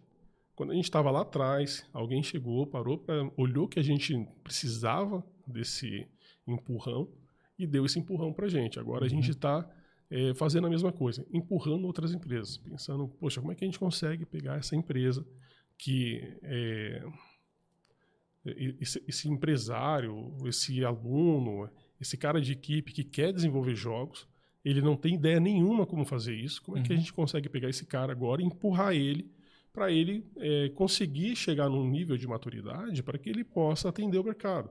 Uhum. Como- o que, que a gente pode somar nesse sentido? E aí a gente começou dentro do Hub de Games, com vários parceiros, a gente tem diversos parceiros hoje atuando junto com a gente que são daqui da cidade, e é Uhum. muito bacana até Legal. construir isso. A gente está com mais de 18 parceiros. E Quando a gente fala assim, parece que, nossa, 18 parceiros é pouco, né? Mas eu acho que Não, você é. falar 18 parceiros numa cidade do interior envolvidos na parte de tecnologia, para mim é um número fantástico. É claro que a gente vai chegar Com certeza, com, com mais empresas, mas eu, e Uhum. todos conectados, conversando a mesma coisa e pensando em, em desenvolver, entendendo qual que é o propósito. Porque quando a gente fala do polo de games aqui na cidade, a gente não, a gente não vê só as empresas de games no, no futuro. A gente para para pensar na economia, o que que isso vai contribuir para a economia da cidade, o que que isso vai contribuir como uma expectativa para o jovem que está estudando, porque se torna ali, por exemplo, uma oportunidade para o jovem que às vezes não, não sabia onde at- atuar. Exato. Onde que eu vou trabalhar? Onde que eu vou fazer? Poxa, agora eu posso entrar no mercado de games. São José dos Campos, se tiver um polo de games com várias empresas ali, consequentemente vai ter uma demanda muito alta por mão de obra. Então aquele jovem que queria entrar na, na indústria, que sempre sonhou às vezes estar desenvolvendo o jogo dele, ele vai ter uma oportunidade muito grande se eu tenho várias empresas aqui. E várias empresas podem atrair empresas maiores, porque a partir do momento que o espaço está favorável, Uhum. as empresas elas acabam trocando entre elas ali, elas acabam é, trocando expertise. Eu tenho uma demanda. Eu, às vezes eu não consigo contratar agora, mas eu contrato uma empresa que também tem experiência nisso e ela faz essa parte para mim. Uhum. Então, é, consequentemente, ali você, e você já deve ter visto isso em vários jogos, que às vezes tem duas, três, quatro empresas que trabalharam Sim, no sim. desenvolvimento. Aham. Sim, A sim. própria Cocu, agora, que é uma referência no Brasil, mas a Cocu começou fazendo o quê? Começou fazendo a parte de arte da guerrilha, que é do Hum. Horizon, que você acabou de mencionar. Então, uma empresa brasileira que fez a parte de arte, desenvolveu personagens, é, personagens desenvolveu ali a parte 3D, e hoje é uma empresa que é referência no mundo todo. Legal. Então, assim, a gente entende que isso poderia ser muito, é, poderia ser muito oportuno para a cidade. Que isso poderia criar ali para os jovens uma expectativa diferente. E quando eu falo que um jovem pode investir na parte de games, não quer dizer que esse jovem não vai poder é, sonhar em ser um médico, ele não vai impedir dele Exatamente. sonhar em ser um advogado ou um engenheiro, ele pode ser tudo isso e ainda assim atuar na área de desenvolvimento de jogos. Não precisa é, deixar os sonhos de lado. Sim. Às vezes os pais ficam preocupados. Não, meu filho vai estudar games, aí ele vai desenvolver games. Eu tava com um plano com ele como médico, alguma coisa assim. Ele pode ser médico, ele pode. A, a minha filha, até pouco tempo atrás, ela queria ser. é, pai, eu quero ser médico. Aí agora ela já mudou. Pai, eu quero ir para a área de games. Aí eu falei assim: bom, faz o que você achar que vai ser melhor para claro. você. Não vou te. Eu- É. Claro, fiquei bastante. Orgulhoso? Tô fazendo alguma coisa direito. É, Ela exatamente. tá querendo ir para essa área. Mas é, quando a gente é, é, é, vê nesse sentido o que, que gera de oportunidades é muito alto. E eu fico pensando muito assim, quando eu era garoto, é, o que a gente tinha como realidade, claro, né, tinha, tinha aqueles jovens que estudavam em escola particulares, Uhum. e geralmente na escola particular ele é preparado, geralmente, claro, para estudar direito, estudar é, medicina. Mas a maioria. Eu estudei em, escola pública. E a nossa realidade, não vou mentir, era Senai. É Tipo isso assim, aí, é isso aí. Vou pro Senai. No Senai eu vou me especializar porque depois eu vou para a indústria. É isso aí. Era- essa era a realidade. As meninas, ah, geralmente, era magistério. A menina vai fazer magistério e vai virar professora. Era, era muito a a realidade da, da, da época. E hoje a gente começa a trazer uma realidade para o jovem do tipo assim, cara, a indústria que você vai entrar agora vai ser a de games. Agora você vai participar de uma indústria criativa. Uhum. É uma indústria onde você agora não vai trabalhar só na produção. Você vai trabalhar, às vezes, na criação. Então, assim, o leque é muito maior. As Sim. oportunidades para o jovem é muito maior. É claro que tem que ter interesse, tem que estudar. Não É. adianta achar que vai chegar. é, claro, sempre tem um prodígio, não Sim. descarto. Sempre tem um prodígio que vai chegar lá. Às vezes o cara não estudou nada De e o cara vai fazer o modelo 3D perfeito que a gente não vai conseguir achar uma falha no, no modelo. Uhum. A gente vai pegar, às vezes, um, um, um- um garoto ali que tem um ouvido fantástico e ele consegue desenvolver ali é, faixas musicais, Faz, efeitos sim. sonoros, e ele não estudou nada, mas ele é, é um, é um Meio prodígio. que natural. É natural dele. Uhum. Às vezes programadores e tudo mais. Mas não é o, o- normal mesmo. O padrão é estudar. O padrão é se preparar. Uhum. Mas você começa a colocar para o jovem que existe um mercado para ele poder atuar. Uhum. E necessariamente ele não precisa nem trabalhar na, na- numa empresa. Ele pode montar a empresa dele. Exato. Se ele tiver uma boa ideia, se ele tiver, de repente, ali é, amigos dispostos a se envolver, ele pode criar uma empresa. Uhum. É o que a gente pretende estimular em São José. Então, através do Hub, isso é o nosso objetivo: é estimular que São José comece a investir, entender esse mercado e, quem sabe, daqui a alguns anos a gente tem um polo realmente aqui com 20, 30, Sim. 40 empresas de jogos espalhadas pela cidade. Que legal, cara. Deus Sim. abençoe. É fantástico esse é muito negócio. Boa, né, cara? Não, com certeza. E, e o que eu vejo assim, é, você falando agora, né, realmente é muito além do game, né? Ah, entendendo. Porque se você tem um lugar ali onde você vai desenvolver tecnologia, dali você vai desenvolver um monte de coisa. cara. A gente já vê coisas da que com desenvolvimento de game que hoje ajuda a medicina de um, de um lado, então surgiu da ideia a princípio de um game, a própria ideia do VR que que não é não vai ser só pro game, pro entretenimento.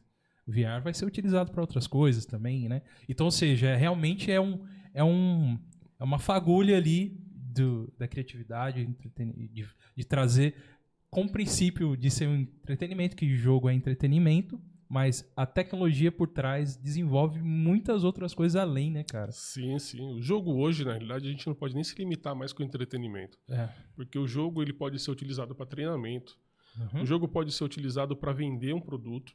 Isso é Sim. isso que a gente tem Adver Games, que são jogos focados em vender produtos. É, se bem utilizados, os jogos podem ser utilizados na educação. Uhum. Já estão sendo utilizados na educação. É. Os jogos estão utili- sendo utilizados para tratamento. Tem hoje é, várias linhas, inclusive é, dentro do Hub de Games, por exemplo, a gente tem um dos parceiros nossos que estão desenvolvendo jogos de tratamento para depressão. Que legal, cara. Então, Que, cara, olha o nível que a gente É. consegue hoje. Você conseguir diagnosticar uma pessoa que está depressiva e conseguir Uhum. tratar essa pessoa depois. E assim, não só eles, a gente sabe que essas iniciativas estão no mundo todo. É, hoje existem jogos voltados para a parte de fisioterapia. Então, por exemplo, você pega às vezes uma pessoa que é, às vezes está com, com uma limitação de movimentação, Uhum. e através de jogos ela consegue fazer atividades, e, e isso tem acontecido em várias frentes. Uhum. Então, assim, quando a gente fala dos games, às vezes o pessoal se limita muito com o entretenimento. Eu gosto muito da área de entretenimento, eu trabalho com a área de entretenimento, Uhum. mas eu, eu olho um pouquinho mais os, Sim. o que a gente consegue alcançar. Por exemplo, eu tenho uma paixão muito grande com a área de educação. E, e essa Uhum. área me movimenta muito. Então, trabalhei no Senai, depois eu trabalhei Uhum. numa, numa outra instituição, trabalhei na FAP. Então, eu sempre tive muito vin- vinculado com, com a área né? de ensino. Mesmo não trabalhando, às vezes, eh, diretamente ali dando aula, também dou aula, mas assim, Uhum. não, não só eh, direcionado ali, focado nessa parte, mas sempre tive vinculado de alguma forma. E eu entendo que a educação é, é o que a gente tem de mais precioso para poder deixar para as gerações futuras. Eu vejo esse legado muito importante. E, e desenvolver jogos hoje, porque o grande desafio que eu entendo é você criar jogos eh, que possam transmitir conhecimento. Os Uhum. jogos já fazem isso. É, é uma pena que as escolas não entenderam como utilizar, mas Uhum. eu aprendi muita coisa nos jogos. Sim. Cara, eu aprendi coisas de geografia que eu não tinha ideia. Eu aprendi coisas de história Uhum. que eu Sim, nunca sim. vi no- numa sala de aula. Tem galera que aprende inglês jogando. Inglês. Então, é o famoso. Esse é, um, é uma história, assim, que passou mesmo por nós aqui. Final Fantasy VII, cara. Obrigou as pessoas a, a estudar o inglês, cara. Ou pelo menos buscar ali entender. Dicionário. É, cara, a gente só jogava com. Bem que o primeiro via em japonês, a gente tentava jogar em japonês. Eu queria falar, kanjis, tem Kanji. gente que muito aprendeu japonês. Aprendeu. Pelo menos uma coisinha ou outra. Cara, onde que é o start aqui? Onde que é, o É. yes? Então, e vendo o formato do kanji em japonês ali, já sabia, opa, isso aqui é, eu sei, é realmente intuitivo. Eu queria dar um exemplo que eu tive em casa pra você a respeito de aprendizado. A minha filha, hoje ela tem 7 anos, ela é muito fã de Pokémon, né? E a minha esposa, a gente lá olhando alguns aplicativos de Pokémon pra ver se tinha alguma coisa pra ela tal, a gente descobriu um aplicativo que incentiva a criança a escovar os dentes, cara Que bacana. do Pokémon. Como que é isso?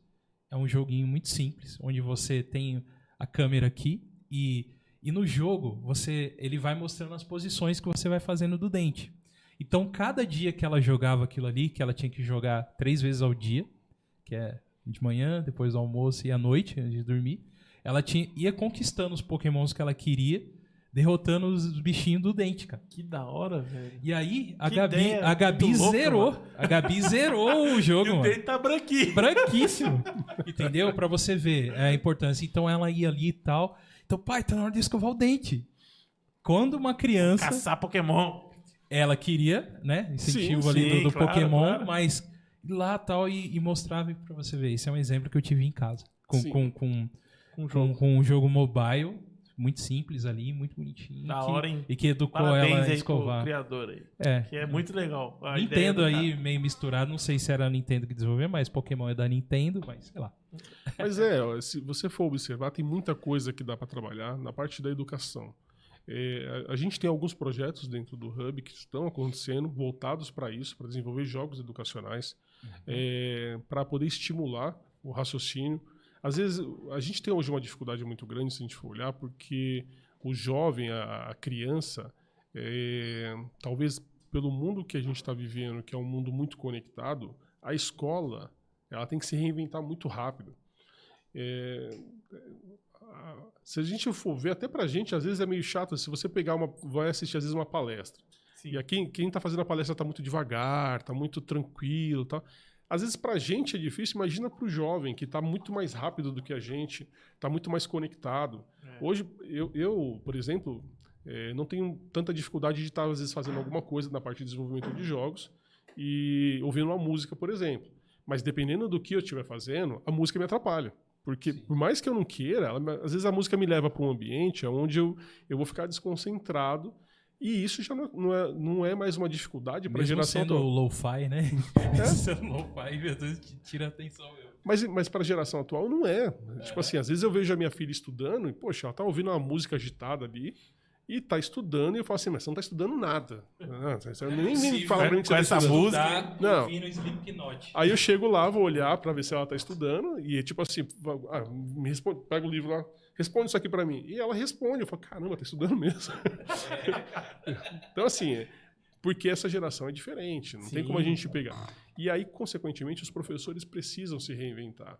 É, eu, eu imagino que dar aula hoje é um desafio imenso para os professores. E se a gente conseguir desenvolver ferramentas que consigam manter o aluno interessado em aprender, porque o jogo nos permite isso. É, hoje, por exemplo, você consegue pegar num jogo e você consegue fazer experiências que, no meu tempo de escola, seria impossível. Você teria que ler num livro e só imaginar na sua cabeça. No jogo, não. No jogo, eu consigo replicar aquela experiência. Por exemplo, Enxergar, né, a pessoa? é, eu consigo fazer, por exemplo, ah, eu vou pegar lá o livro de física. E o livro de física está lá falando sobre a velocidade e tudo mais. Eu consigo, como hoje, através de um jogo com a criança, fazer ela pegar, colocar um carrinho em cima de uma Sim. ladeira e esse carrinho descendo. E ela fazendo experimentos para ela ver ali o carrinho ganhando velocidade, para ela ver a diferença, para ver o que, que é aplicado, a força da gravidade. Ela consegue fazer isso. Eu consigo replicar. Você visualizando é muito diferente. O aprendizado é outro. porque certeza. os jogos sempre permitiram isso. É o que eu falei, por exemplo, na parte de história. É. Eu aprendi coisas na, na- história que aí depois eu falava assim, cara, isso não pode ter sido real. Aí, aí eu ia procurar no livro. Aí eu falava assim, cara, aconteceu É isso mesmo. É. Ó, geografia com Carmen Sandiego, pô. Carmen Sandiego, foi, acho que o pessoal nunca aprendeu tanto geografia. Eu, eu acho que só o War, praticamente. É, o War, é- o War é um, é um War também, o War também. O War você War- aprendeu é, lugares um- que você não tinha ideia que Sim, existiam. exatamente. Carmen Sandiego também foi forte aí pra ajudar a galera É, então. a aprender a geografia. Então hoje, pra você ver a tecnologia através das engines hoje aí, que a física super bem aplicado lá em tudo, com cai a água perfeito, tá ligado? Como não usar isso, cara, pro ensino, tá ligado? Hoje você cria, tem jogos lá que você tenta montar os foguetinhos. Se você não tiver a propulsão exata, não vai subir. A- a- é muito legal, cara. Além do interesse, cara, eu acho que, que o El citou, tem a parada de, de ser mais interessante, tá ligado? Uhum. E aí, o que, que acontece, cara? Estimula a vontade. Que nem que você deu o exemplo da Gabi. É mais interessante ela escovar o dente caçando os Pokémon lá. Uhum. E aí ele estimulou ela a correr atrás do, de Isso. escovar melhor, de, Uhum, de deixar. Então, cara, eu acho que tem essa parada também de tipo. é, além de ser, ser um estímulo, porque é muito mais divertido, porque tem tudo isso também, É, entendeu? cara. Envolvido ali, cara. Ou seja, Oh, você, com certeza, você cara. só não passa raiva no Dark Souls, né? Por exemplo. o videogame tem tudo isso, traz tanta coisa boa aí também. Mas é porque quando você faz um jogo, é- é- Mas- uma das coisas que tem ali é a questão da frustração. O que, que é um jogo, se a gente for pegar o conceito bem básico? Se o jogo não tiver desafio, é uma brincadeira. Sim, então, assim, isso. duas coisas que a gente coloca quando a gente está desenvolvendo o jogo, às vezes eu converso isso com meus Interessante alunos. isso aí. Quando você vai fazer um jogo, você tem que colocar du- duas coisas que são básicas. Você tem que colocar um desafio no jogo e você tem que estar geralmente competindo contra alguém. Isso é um jogo. É. Se você não, não, se não, virou brincadeira. Se eu, se eu não tenho regras bem estipuladas para gerar o desafio, eu não tenho, eu só tenho uma brincadeira, uma brincadeira normal. Eu não tenho uma motivação para concluir aquilo. E o jogo ger- geralmente é isso. Você tem que trabalhar muito a frustração do jogador. É, tem jogos que são extremamente frustrantes, como Dark Souls, mas ele tem o público dele. O público Uhum. Tem, que quer passar, quer. Quer quebrar o controle na parede. É, a- aquele cara que gosta de sofrer. Então o cara Yes. gosta de sofrer e fala assim, cara, vou jogar esse jogo aqui, eu quero sofrer. Agora, é, existe o jogo casual, que, é- que é o jogo que o cara não quer, o cara não quer ter dificuldade nenhuma. Uhum. Então, se você for pegar no mobile, tem muitos jogos que eles ah, bebem dessa fonte. E por isso que se tornam muito populares, porque Uhum. aí qualquer pessoa, independente da idade, consegue jogar e ele se diverte. ele- É. Mas você tem que sempre trabalhar a parte da frustração. A parte da frustração geralmente vem com, com o quê? Você coloca um desafio e você deixa o jogador aprender como chegar ali. Aí ele, ele aprendeu agora a primeira vez, aí você aumenta um pouquinho mais o desafio. E aí, por quê? Isso vai gerar uma Aí o cara vai fazer a primeira vez e não vai conseguir. Isso vai gerar frustração. É normal. Só que vai também gerar no cara o, o desejo de ultrapassar aquilo. Cara, pô, por que, que eu não consegui? Vou tentar de novo. aqui, né? Então, tem Vou tentar de novo. Aí o cara vai tentando e o cara passa. que, que você sente quando você está frustrado, porque você não consegue passar o negócio, e você consegue passar? O que, que, o, que, que o seu cérebro libera em você? O seu cérebro te recompensa. Recompensa. O seu cérebro vai te, é, te liberar hormônios ali, que você vai falar, caramba, meu, consegui.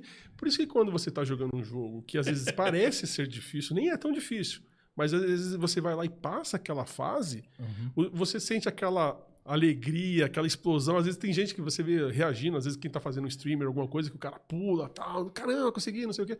Porque o, o- você tá sendo frustrado controladamente para que o seu cérebro.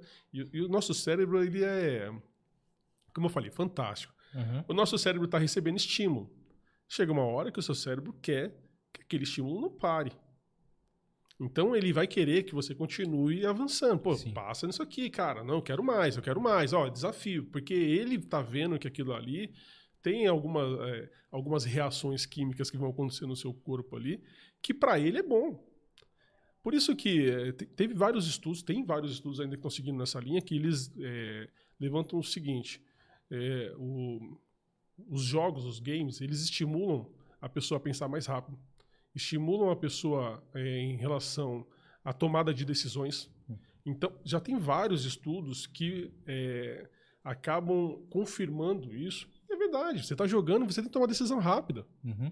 Quantas vezes você. Pô, eu- vou trocar de arma para poder matar. Pô, eu vou lutar contra um tanque. Eu sei que ficar atirando não vai resolver. Eu já tenho que. O tanque tá vindo, eu não vou ficar esperando pro tanque atirar em mim. Eu já tenho que trocar aqui para uma arma antitanque. Uhum. Então, quer dizer, são situações onde você começa a se antecipar a uma situação. Quantas vezes você vai jogar um jogo que você já fez um caminho, você já sabe que vai dar errado e você já vai preparado naquele caminho? A horda de zumbi do Days Gone. Days Gone. Você vai se preparando, você vai, você vai mudando a sua, a sua tática de jogo, muitas vezes. Quando você vai jogar contra.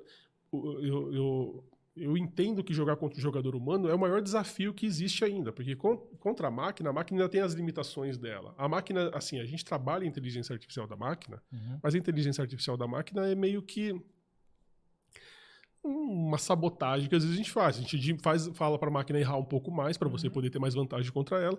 E o nível hard é simplesmente assim, máquina não erra. Você vai colocar nível pesadelo. Máquina não erra, faz tudo para matar o cara. A única coisa que eu peço pra vocês, desenvolvedores de game, é seguir as regras do Asimov, pelo amor de Deus. Eu não quero ser morto por um videogame aqui, mano. Pelo amor de Deus. Essas inteligência artificial que vocês vão mexendo aí, daqui um dia uns vai dias- matar nós. Sarah Connor. Tá aí pra falar isso. Tá pra mostrar. Se você for olhar de, de fato, a- a- se você for colocar no jogo, a máquina ela consegue antecipar praticamente quase tudo que você vai fazer. Se ela quisesse é, trapacear, seria muito fácil, porque a- ela sabe Uhum. qual botão que você vai apertar. Então, ela simplesmente ela vai ativar a defesa que, que, pro botão que você fez. Uhum. É Que nem o futebol, você nunca vai fazer um gol se você for tentar fazer um O gol. Leno vai pular antes, né? Vai lado, exatamente no lugar que você. Porque ele já vai fazer o cálculo e vai saber onde a bola vai. Antes de você ter colocado o manche, então, para você conseguir enganar, seria quase impossível. Então, é claro que aí você tem que trabalhar a inteligência artificial. Na verdade, quando a gente trabalha a inteligência artificial na- no jogo, é tentar deixar ele. O, o, o computador fazendo erros. A, a gente brinca, a gente fala assim, a gente tem que deixar o computador burro.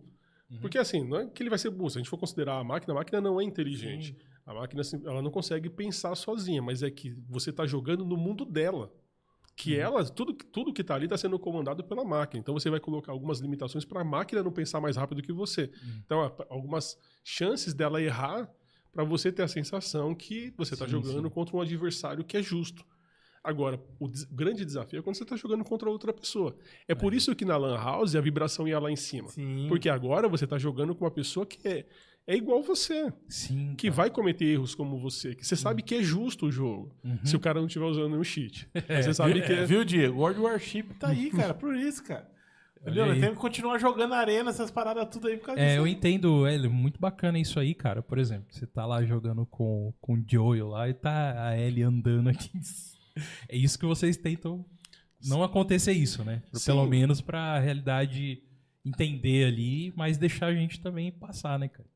É porque se você for colocar. é Que eu falei, o mundo foi construído em cima da, da, da máquina. E aí, se, vo- se eu for colocar para a máquina para ela reagir à sua, à sua ação, você não vai conseguir vencer a máquina.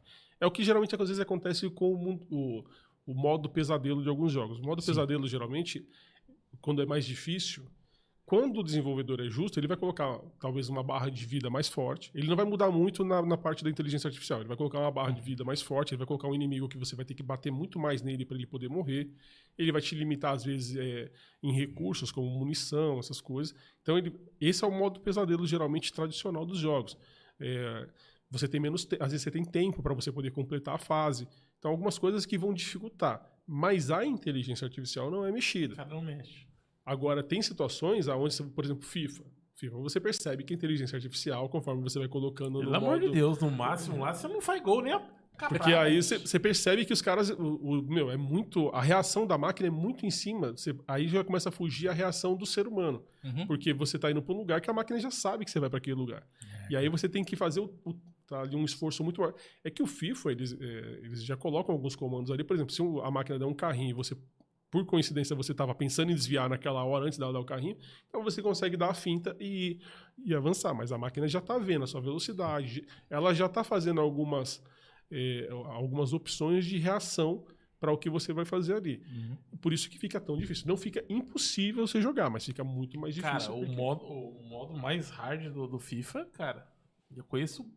Não, eu não conheço pessoas que falam na minha. Eu jogo ali porque eu gosto, porque consigo ser competitivo, mano. É muito alto a parada. Fora que, por exemplo, aí você pega o adversário agora, que também para ti. é, tudo bem, vamos dizer que você consiga fazer o gol, tudo bem.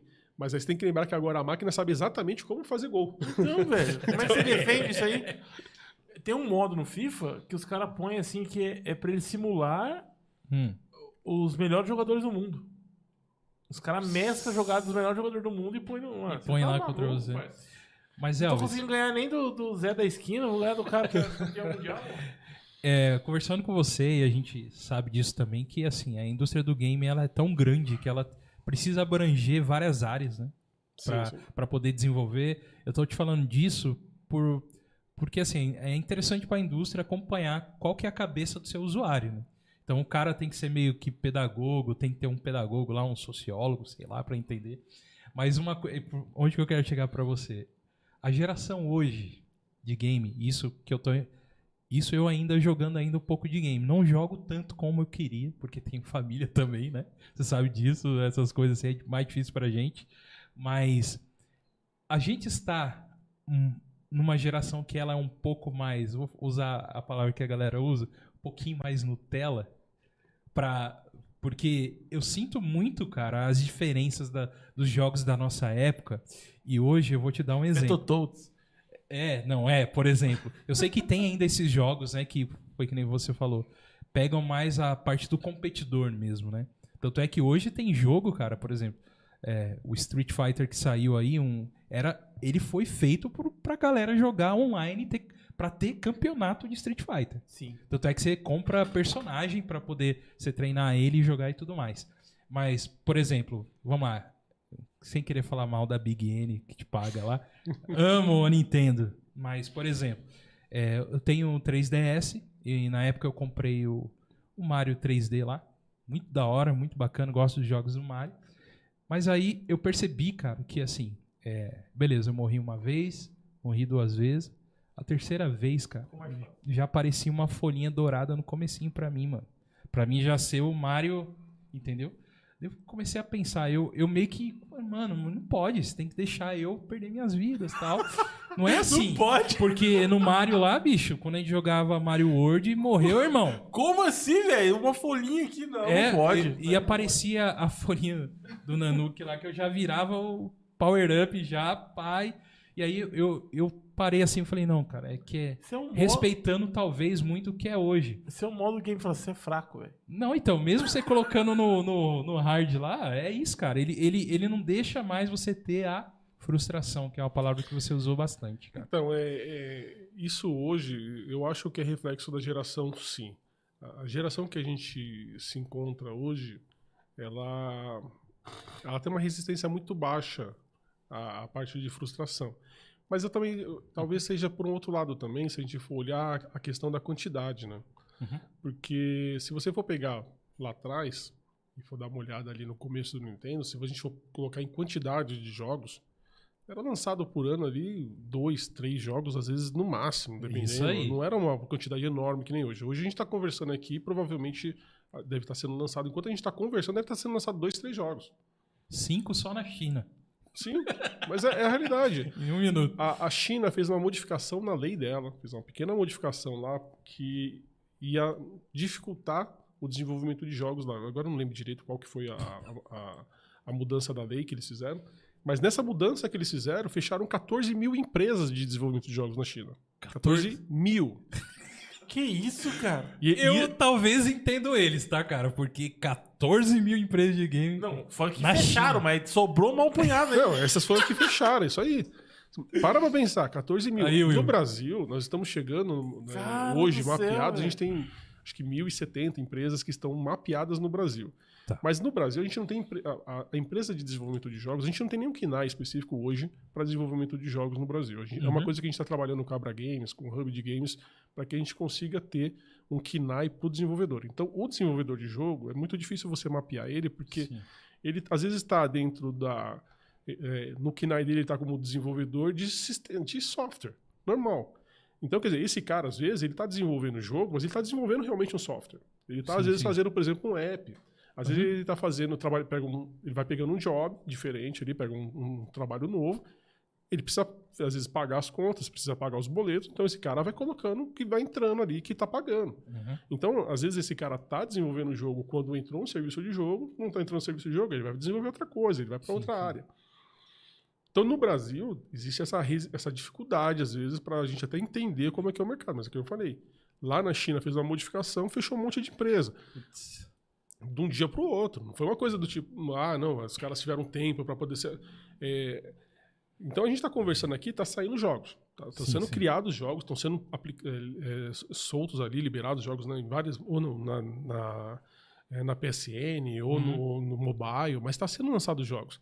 Naquela época não tinha tanto. Então, vamos parar para você. Hoje você entra, no, por exemplo, para comprar um jogo, você entrar, você tem um monte de opção. Uhum. E aí, esse jogador que tem um monte de opção e aquele jogador que não tinha quase nenhuma, então, quando você tinha dois, três jogos, você se desafiava a ultrapassar a fase, porque você só tinha aquele jogo. É aí que tá, eu acho. Exato. Você só Uhum. tinha aquilo. Hoje não. Hoje o jogador ele tem uma porrada de opção e aí ele fala assim: ah, quer saber, tá difícil, eu vou pra outro. É. Vou trocar de jogo. É isso. Então, É, tá e hoje a gente tem, assim, por exemplo, do- nos triple A's, assim, que já são muita coisa já. E você falando aqui, pô, na China, 14 mil empresas. Então imagina quantos que é que não é desenvolvido de jogos que fica nesse underground mesmo, né? Ou, ou até cai um pouco no- no- nos indie games, né? Que tem uma indústria muito grande, né? Do- Sim. do- dos indie games e, e tudo mais. E, e pra você ver, cara, é, realmente é impressionante, cara. Você falando em números aí. né? É, aí, que eu- aí o que eu vejo dessa frustração hoje com essa geração, é a ge- a geração Nutella que a gente fala, é porque é, como ele não cons- ele tem muita opção e ele não quer se frustrar, né, o pessoal hum, às vezes não quer se desafiar, então Uhum. as empresas encontram ali para o cara não desistir do jogo dela. competitivo. O cara fala assim, cara, vou colocar, vou facilitar para esse Aham. cara, para esse, se esse É cara que, não consegue. é que a questão, você explicou um, um pouco antes aqui. A mente, né, é, é melhor para pro, pro cérebro ali quando ele ganha. Quando Sim. ele vence. Daí tem a É, recompensa, né? o, o estímulo é maior quando ele vence. Então, cara, ele procura. o- Automaticamente a pessoa procura o que vence. O, Uhum. a- o jogo que ele consegue vencer. Né? Sim, sim. E aí, não- é lógico, não estamos falando de todo mundo, tem pessoas que, que preferem ser desafiados, mas Uhum. aí procura uma- um, um jogo que ele consiga vencer e vai dar ênfase naquele jogo, né, cara? Eu, eu conheço várias pessoas que eu converso com eles, eles falam assim, quando eu, eu falo os jogos que eu jogo, essas, essas coisas, que eu falo assim, cara, eu não tenho paciência de jogar o seu jogo. Não tenho. Eu gosto muito de jogo de estratégia. Então já, já deu pra ver que o cara não vai querer jogar jogo comigo. Quer dizer, a não ser que ele curta jogos de estratégia, mas quem curte um jogo mais casual, um jogo mais de luta, não vai curtir tanto. Então eu, eu, eu perco horas, às vezes, planejando dentro do meu jogo de estratégia o que, que eu vou fazer. Então, ah, como é que eu vou. eh, Vou ter que construir uma defesa em tal lugar. Ó, Command Conquer aí, hein? Command Conquer. Aí, Eu joguei muito Command Conquer. Imagina. Então, eu, eu gosto de jogos XCOM, jogos que são aham. mais. Você tem que- Estratégicos. é, você tem que construir alguma coisa. Uhum. Eu gosto de jogos cooperativos. Eu, gosto, eu jogo muito jogos cooperativos. Eu sou muito jogador é, competitivo. Eu não, Tá. não curto tanto jogos competitivos. Eu sou o cara que vai jogar FIFA, eu prefiro jogar com meu amigo do meu lado, jogando comigo no mesmo time, Ah, contra tá, a máquina, porque- do que jogando contra ele. Mas assim, eu não tenho nenhum problema de jogar de forma Uhum, competitiva. sim, Você, ah, não, a proposta é jogar competitivo, eu vou jogar. O, o- problema é que eu sou muito competitivo também. Então eu já sei. Aham. Então, assim, eu vou tentar melhorar o máximo possível para ganhar de você. Então, para evitar isso, eu prefiro ser o cooperativo. ser amigos, então. Vamos ser Vamos ser jogar amigos. juntos. Porque eh, eu, eu sei, gera aquela frustração e às vezes gera até aqueles problemas de amizade quando você começa a, a jogar com a pessoa e você tá ganhando toda hora dela, toda hora dela. Então, várias vezes, eh, já aconteceu várias vezes eu estar jogando com alguém, eh, ah, vou jogar um jogo de futebol. E aí eu vejo que o cara não, não tá no mesmo nível que às vezes eu tô jogando. Se o cara tá mais difícil, legal, porque é um desafio para mim ganhar do cara. E aí eu- a- o meu nível de frustração, felizmente, não, não, não tá comprometido. Eu sou da geração que gostava da frustração. Então, pô, legal, agora eu preciso melhorar. Mas se eu vejo que o cara não tá no nível, eu diminuo meu- a minha forma de jogar. Então, assim, eu começo a fazer passes que eu não faria. Eu começo a fazer eh, jogadas que eu não faria para facilitar pro cara pegar a bola. E, e quando o cara tá chegando no meu gol, eu, eu, por exemplo, mudo a forma que eu vou jogar pro cara conseguir fazer gol. Entendi. Então, assim, para ele. Porque eu sei dessa parte da frustração. Então, pera lá, deixa eu trabalhar com ele agora, para ele se sentir animado, para ele querer jogar, para ele ficar mais competitivo. Então, meio que vai um treinamento ali com o cara, sem falar nada. Então, tipo assim, caramba, meu, não acredito que você fez esse gol em mim.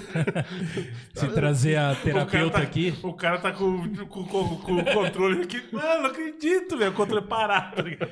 Se trazer a terapeuta aqui, vai falar que ele é psicopata. Que ele é o Psicopata. cara que gosta Sim, de. controlar. Depois assiste esse nosso programa, você vai entender sobre chamar você de psicopata, É, tá? você fala Não é isso, exatamente o cara um fala, "Olha, psicopata. Os caras achando que chamando de louco. É que eu trabalho com desenvolvimento de jogos. Quando eu Sim. trabalho com desenvolvimento de jogos, já entendendo algumas coisas que estão relacionadas, Uhum. e eu, eu gosto que a pessoa jogue junto. Que nem eu falei, eu prefiro jogar de forma cooperativa. Eu prefiro muito mais jogar de forma cooperativa. Eu, eu prefiro estar montando tática com meus amigos. Eu sou o cara que, quando ia jogar GTA, por exemplo, jogava com um grupo. Pra, não para a gente jogar contra outro grupo, matando outro grupo. Não, vamos jogar as missões do GTA. Vamos ver como é que a gente passa as missões juntos. Vamos quebrar a cabeça. Até hoje, às vezes, quando eu vou jogar, eu faço. Cara, vamos fazer. Vamos jogar Red Dead, vamos jogar em grupo. Eu não sou o jogador que gosta de ficar matando outros jogadores. Eu não- não, Rafa no RPG Lawful Good. É, total. Total, mano. É, ele vai ser o. O que, que ele pode ser no, na... Paladino. Paladino. Paladino no RPG. É, Normalmente eu sou o fighter. Aí, ó, tá vendo? Completamente. Mas bonzinho. geralmente sempre bom. Certeza que para no semáforo do GTA. Na hora que fica vermelho lá. Certeza. Né, não, aí já acho que não. No, no GTA eu sei que é um jogo, né, então aí. é, a minha filha brinca muito isso, porque a- às vezes ela vê eu jogando e ela fala assim: caramba, hein, pai? Pô, pode passar na calçada. pô. Eu falo assim: filha, é jogo, aqui é jogo, pode fazer algumas coisas. Pô, legal, cara. Muito, muito, muito legal mesmo. Bacana isso aí. E, e dentro lá do, do Hub, né? Vocês, é, com, com o trabalho de vocês, é, é, você já falou desse incentivo, principalmente com a galera mais nova, mais jovem, que está pensando em se profissionalizar em alguma coisa. E, e aqui foi muito importante você trazer isso, cara, que, que não é só né, ali pro. É um, é um lugar onde vai se surgir a tecnologia, eles vão vai desenvolver coisa, criatividade, né? Isso daí. É, quais são as áreas ali dentro que você que, um, que uma pessoa pode desenvolver dentro do desenvolvimento de games, assim, né? Por exemplo, eu sei que tem o cara que desenvolve o 3D, um que faz a programação, tem um deve ter com certeza um músico lá que faz a trilha sonora. Quais que são algumas aí que você pesca aí na sua cabeça aí dessas Cara, a gente que tem. pode desde- desenvolver com a galera assim que quer começar? Hoje a gente tem até um, um, projeto de um curso. É, até posso entrar para explicar um pouquinho melhor, mas Uhum. É, porque a, a parte de, de desenvolvimento de jogos hoje no Brasil ainda não tem, é, talvez ali, cursos é, muito claros comparado lá fora. Então, assim, a gente muitas. A maioria dos profissionais, mesmo que estão saindo da faculdade, eles precisam passar por um processo ali de, de aprendizado muito grande para entrar numa empresa de desenvolvimento de jogos. Porque a gente tem várias questões de otimização e tudo mais. Mas das principais profissões que a gente pode citar hoje, que são cruciais no desenvolvimento de jogos, vem o game designer. O game designer é, é interessante, por exemplo, quando você chega num curso de uma das escolas hoje em dia, as escolas elas tendem a, para você ver como a mentalidade no Brasil é um pouco diferente lá de fora. Tá. Game designer lá fora é extremamente valorizado. Tá. tá? O game designer é o cara que ele vai planejar todo o jogo. Então, Tá. é- é- dependendo do, do projeto, o game designer às vezes é o diretor do jogo. É isso que eu ia falar. Talvez um gerente um, direciona mesmo o jogo ali. Na, na, nos projetos, às vezes, projetos internacionais, às vezes você tem mais de um game designer no projeto. Tá. Então, por exemplo, você pega lá, vai ver os créditos do Red Dead ou do GTA, você vai ver que tem vários game designers envolvidos.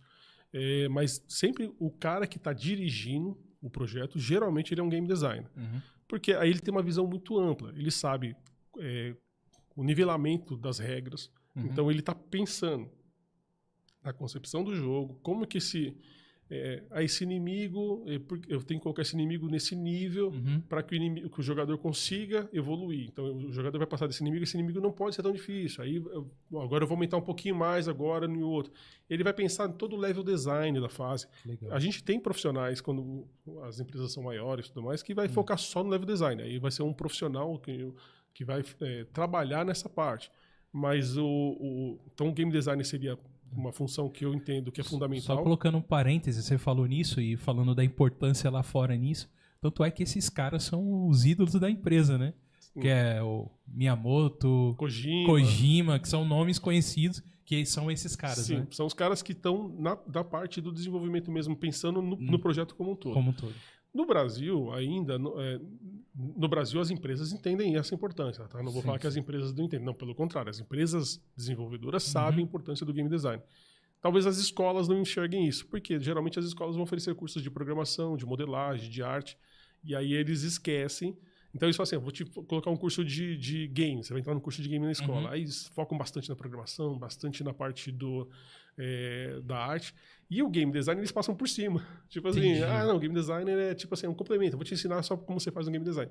E na realidade deveria se aprofundar muito mais Uhum. é, nessa parte. Mas a gente tem hoje o game designer, que é, Uhum. que é fundamental. O programador, é claro, que é Uhum. quem vai conseguir pegar tudo aquilo que o o game design está planejando e colocar na prática funcionando dentro do jogo, seja Uhum. ali através de tabelas tudo mais, que vão ser puxadas informações, dados, mas você precisa de um Uhum. programador que vai fazer o código, esse código que vai estar linkando, que vai estar fazendo, puxando uma animação, alguma coisa do tipo, então você precisa do programador. É, você tem geralmente um artista, que a gente chama de artista 2D, mas ele é um artista que vai trabalhar com toda a parte conceitual. Então ele vai, de repente, desde fazer um, um, um concept da Concept. fase inteira, dos personagens, como de repente fazer a arte final, às vezes fazer uma capa, às vezes fazer uma UI. Uhum. Então ele que vai estar pre- preocupado ali com a interface do jogo. Ele tem uma visão mais de design às vezes. Isso vem um pouco do cinema, né? Sim. Trouxe isso porque os jogos hoje exigem um, um enredo, alguma coisa assim. Uma cinematografia mais, né? Sim, o- os jogos, na realidade, eu, eu diria que os jogos são é, a evolução do cinema. Eu, eu, eu falo isso com, com o pessoal de cinema, o pessoal de cinema fica meio doido, mas assim, é, cara, é, eu a, a gente brinca às vezes, mas eu não acho que isso está tão impossível, não. Eu imagino que a gente vai chegar numa situação, talvez ali com alguns cinemas em alguns anos, talvez até antes, mas aonde o cara vai assistir um filme no cinema e o cara vai escolher o final do filme. Sim. Assim, não o cara, né? A, maioria do cinema vai escolher o final do filme. O filme Vai, vai, ter, uma va- votação ali. É, tipo, na poltrona, o cara vai, vai chegar na hora, você vai começar a aparecer, tipo, no canto da tela, alguma coisa do tipo assim. é, qual que a- o que, que o cara deve decidir? E aí a maioria vai votando. Tinha alguns jogos de auditórios que faziam isso, né? Isso, você votava no cara e aí a maioria escolhia um ou outro, não sei o quê. Eu acredito porque isso já tem, já tem sido testado em, em filmes, em séries interativas, por exemplo, na Netflix. Onde você consegue, assistindo, você já consegue definir qual que é o destino do, do protagonista. É o Minecraft, por exemplo, lá do Minecraft, que tá lá teve- na Netflix. Black Mirror também Black teve Mirror, lá. exatamente. Então, assim, você conseguia já definir o, o destino do, do, do protagonista Sim, conforme sim. você vai é, acompanhando a história. E, e aí você escolhe se o cara, ah, o cara vai fazer isso, o cara não vai fazer aquilo, o cara vai voltar, o cara não vai voltar. Pô, isso aí saiu da Globo, hein? Você decide. Lembra, Rafa? Sim. Você decide. Não, Você cara, lembra disso isso aí? saiu de Aventura Solo da década de 90, irmão. Aventurinha solo lá que No, você no abria assim, ó. livrinho? Pô, Você lia lá, ó. Agora o seu herói vai pra esquerda ou vai pular o... mon- vai pra o- página tal. Tal, vai para a página tal. É. Então, eu, eu, eu não, não descarto que em alguns anos a gente vai ter isso. Como a gente tem Sim, sim. hoje cinemas, por exemplo, 4D, que você tem toda uma experiência, uma imersão, eu não descarto que isso vai ser o próximo passo, onde o pessoal assistindo, a grande maioria vai conseguir definir ali eh, o destino do protagonista. Mas é, é claro, é, tem um, um- tem uma resistência muito grande. o Sim, pessoal sim. do cinema tem uma resistência quando eles olham. O pessoal do game não. O pessoal do game fala assim, cara, eu quero deixar minha produção cada vez mais cinematográfica. É, Yeah. o que está acontecendo. É. Você pega um The Last of Us, por Meu exemplo. Deus do céu, já falei aqui. Você pega um Red of... Você Ó, pega... lágrimas. Sim, você- descendo, ó. Muito, muito melhor que muito filme, cara. Assim, em trazer emoção pro negócio. Você pega um, um Red of the Redemption, por exemplo. Nossa. Aí você vê a história toda trabalhada, toda a iluminação, você vê os personagens, a, a, a- a dublagem feita nos personagens, que é trabalhada realmente com, com o que tem de mais top no cinema. Uhum. Então, isso é, é, tem sido natural para a indústria de games. Por isso que a gente fala, às vezes, que a indústria de cinema tem que aproveitar isso. É, mas, mas, é, sim, isso é meio que Uhum. natural. Que nem A parte do artista 2D. A gente tem um modelador 3D, Sim. que é, um, é, hoje em dia, quase todos os jogos acabam bebendo da fonte do 3D. O 3D facilita bastante a parte de desenvolvimento Sim, sim. mas consequentemente você precisa ter modelador 3D.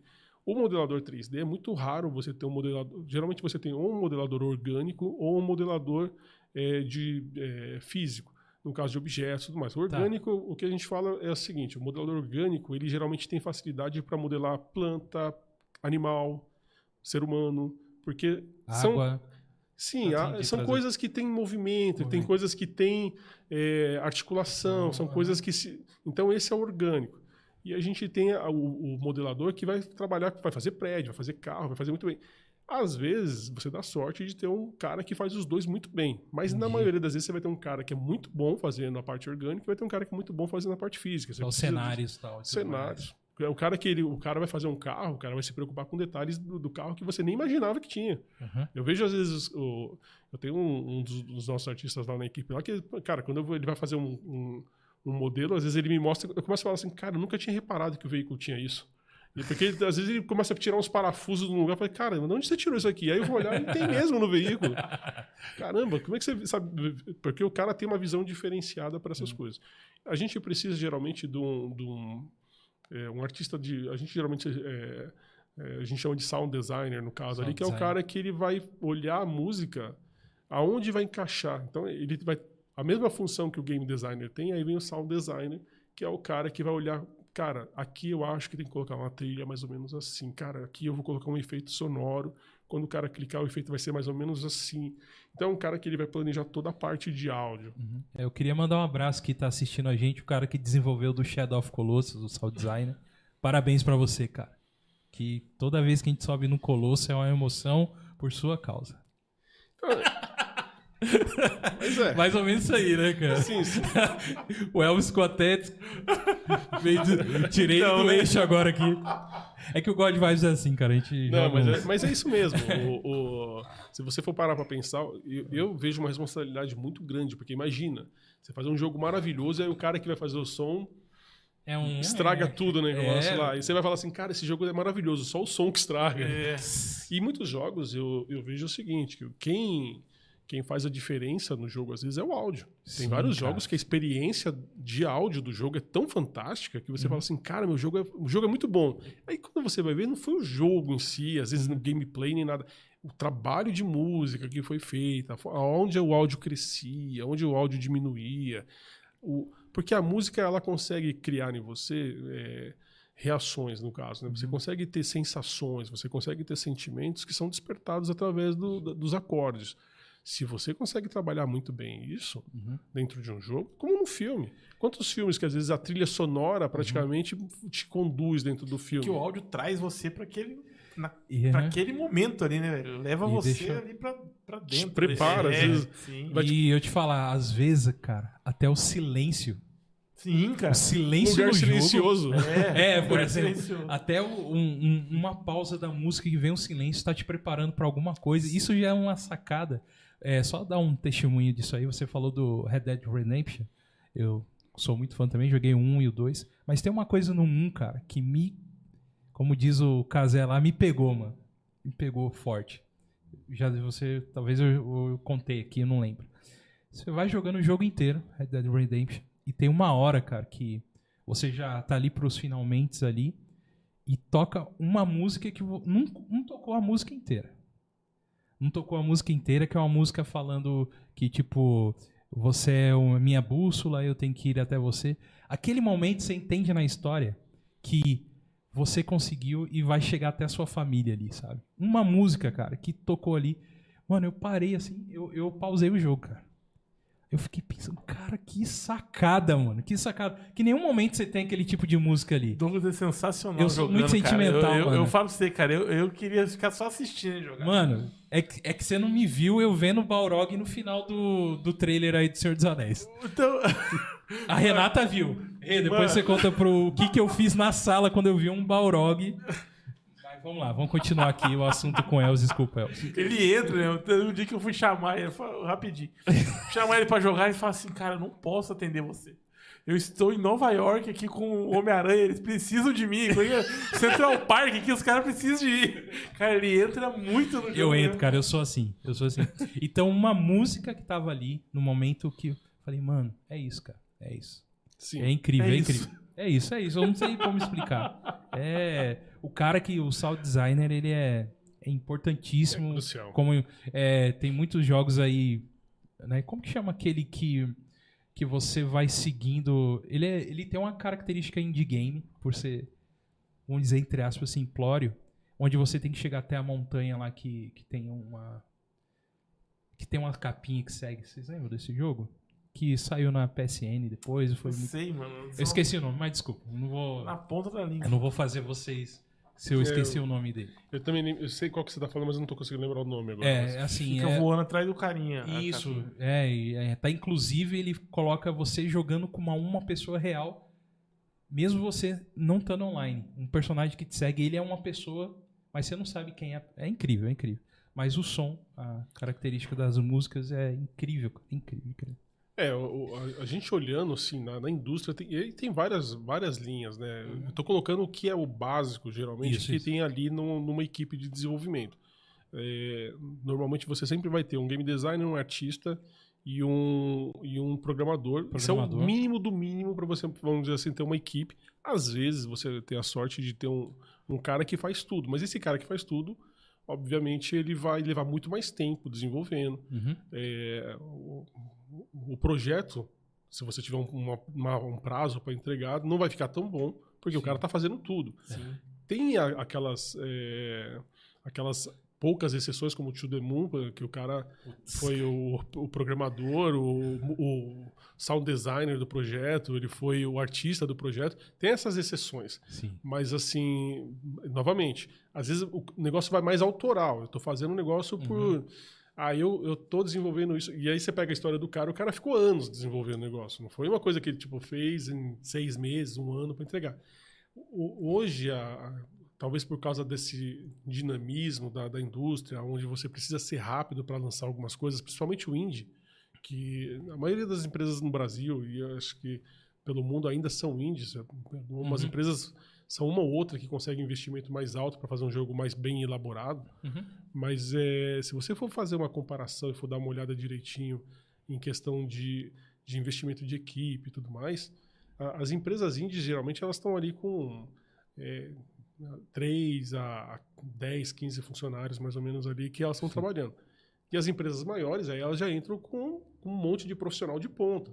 Sim. Red Dead, por exemplo, ele não Uhum. foi um jogo feito. Se você for pegar o 2, se você for pegar ali a produção deles, foi sete anos de desenvolvimento. Sete 700 milhões de dólares investidos.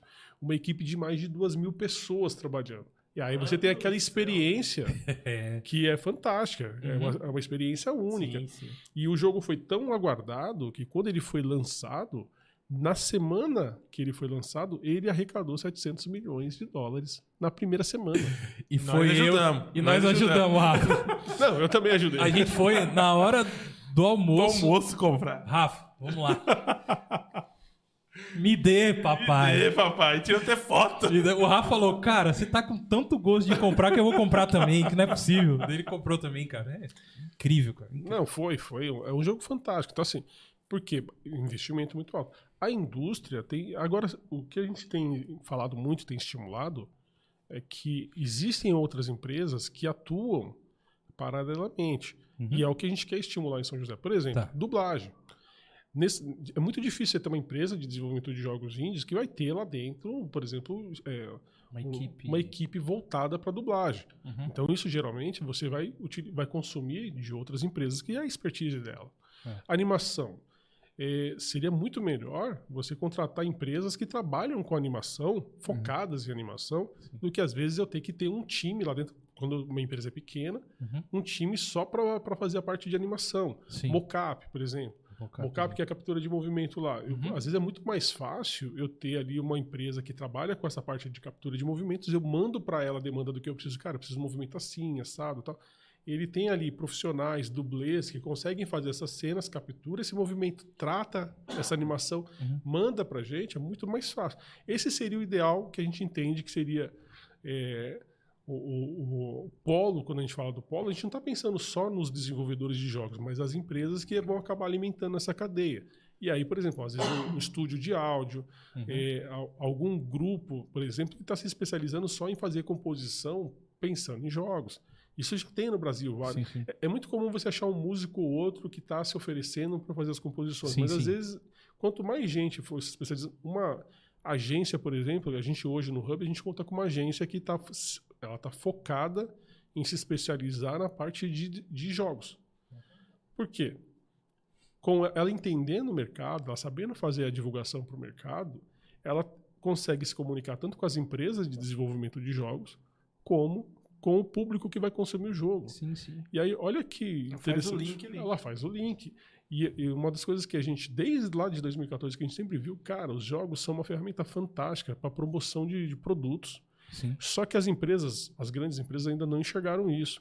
Eles acham que você, ah, vou promover meu produto metendo pop-up no jogo. Eu acho que isso é a coisa mais irritante que você pode fazer Meu com o Deus jogador. do céu.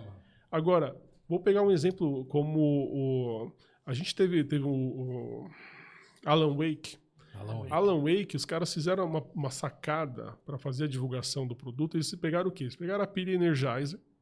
Na época eu nu- nunca tinha ouvido falar de Energizer na minha vida. Mano.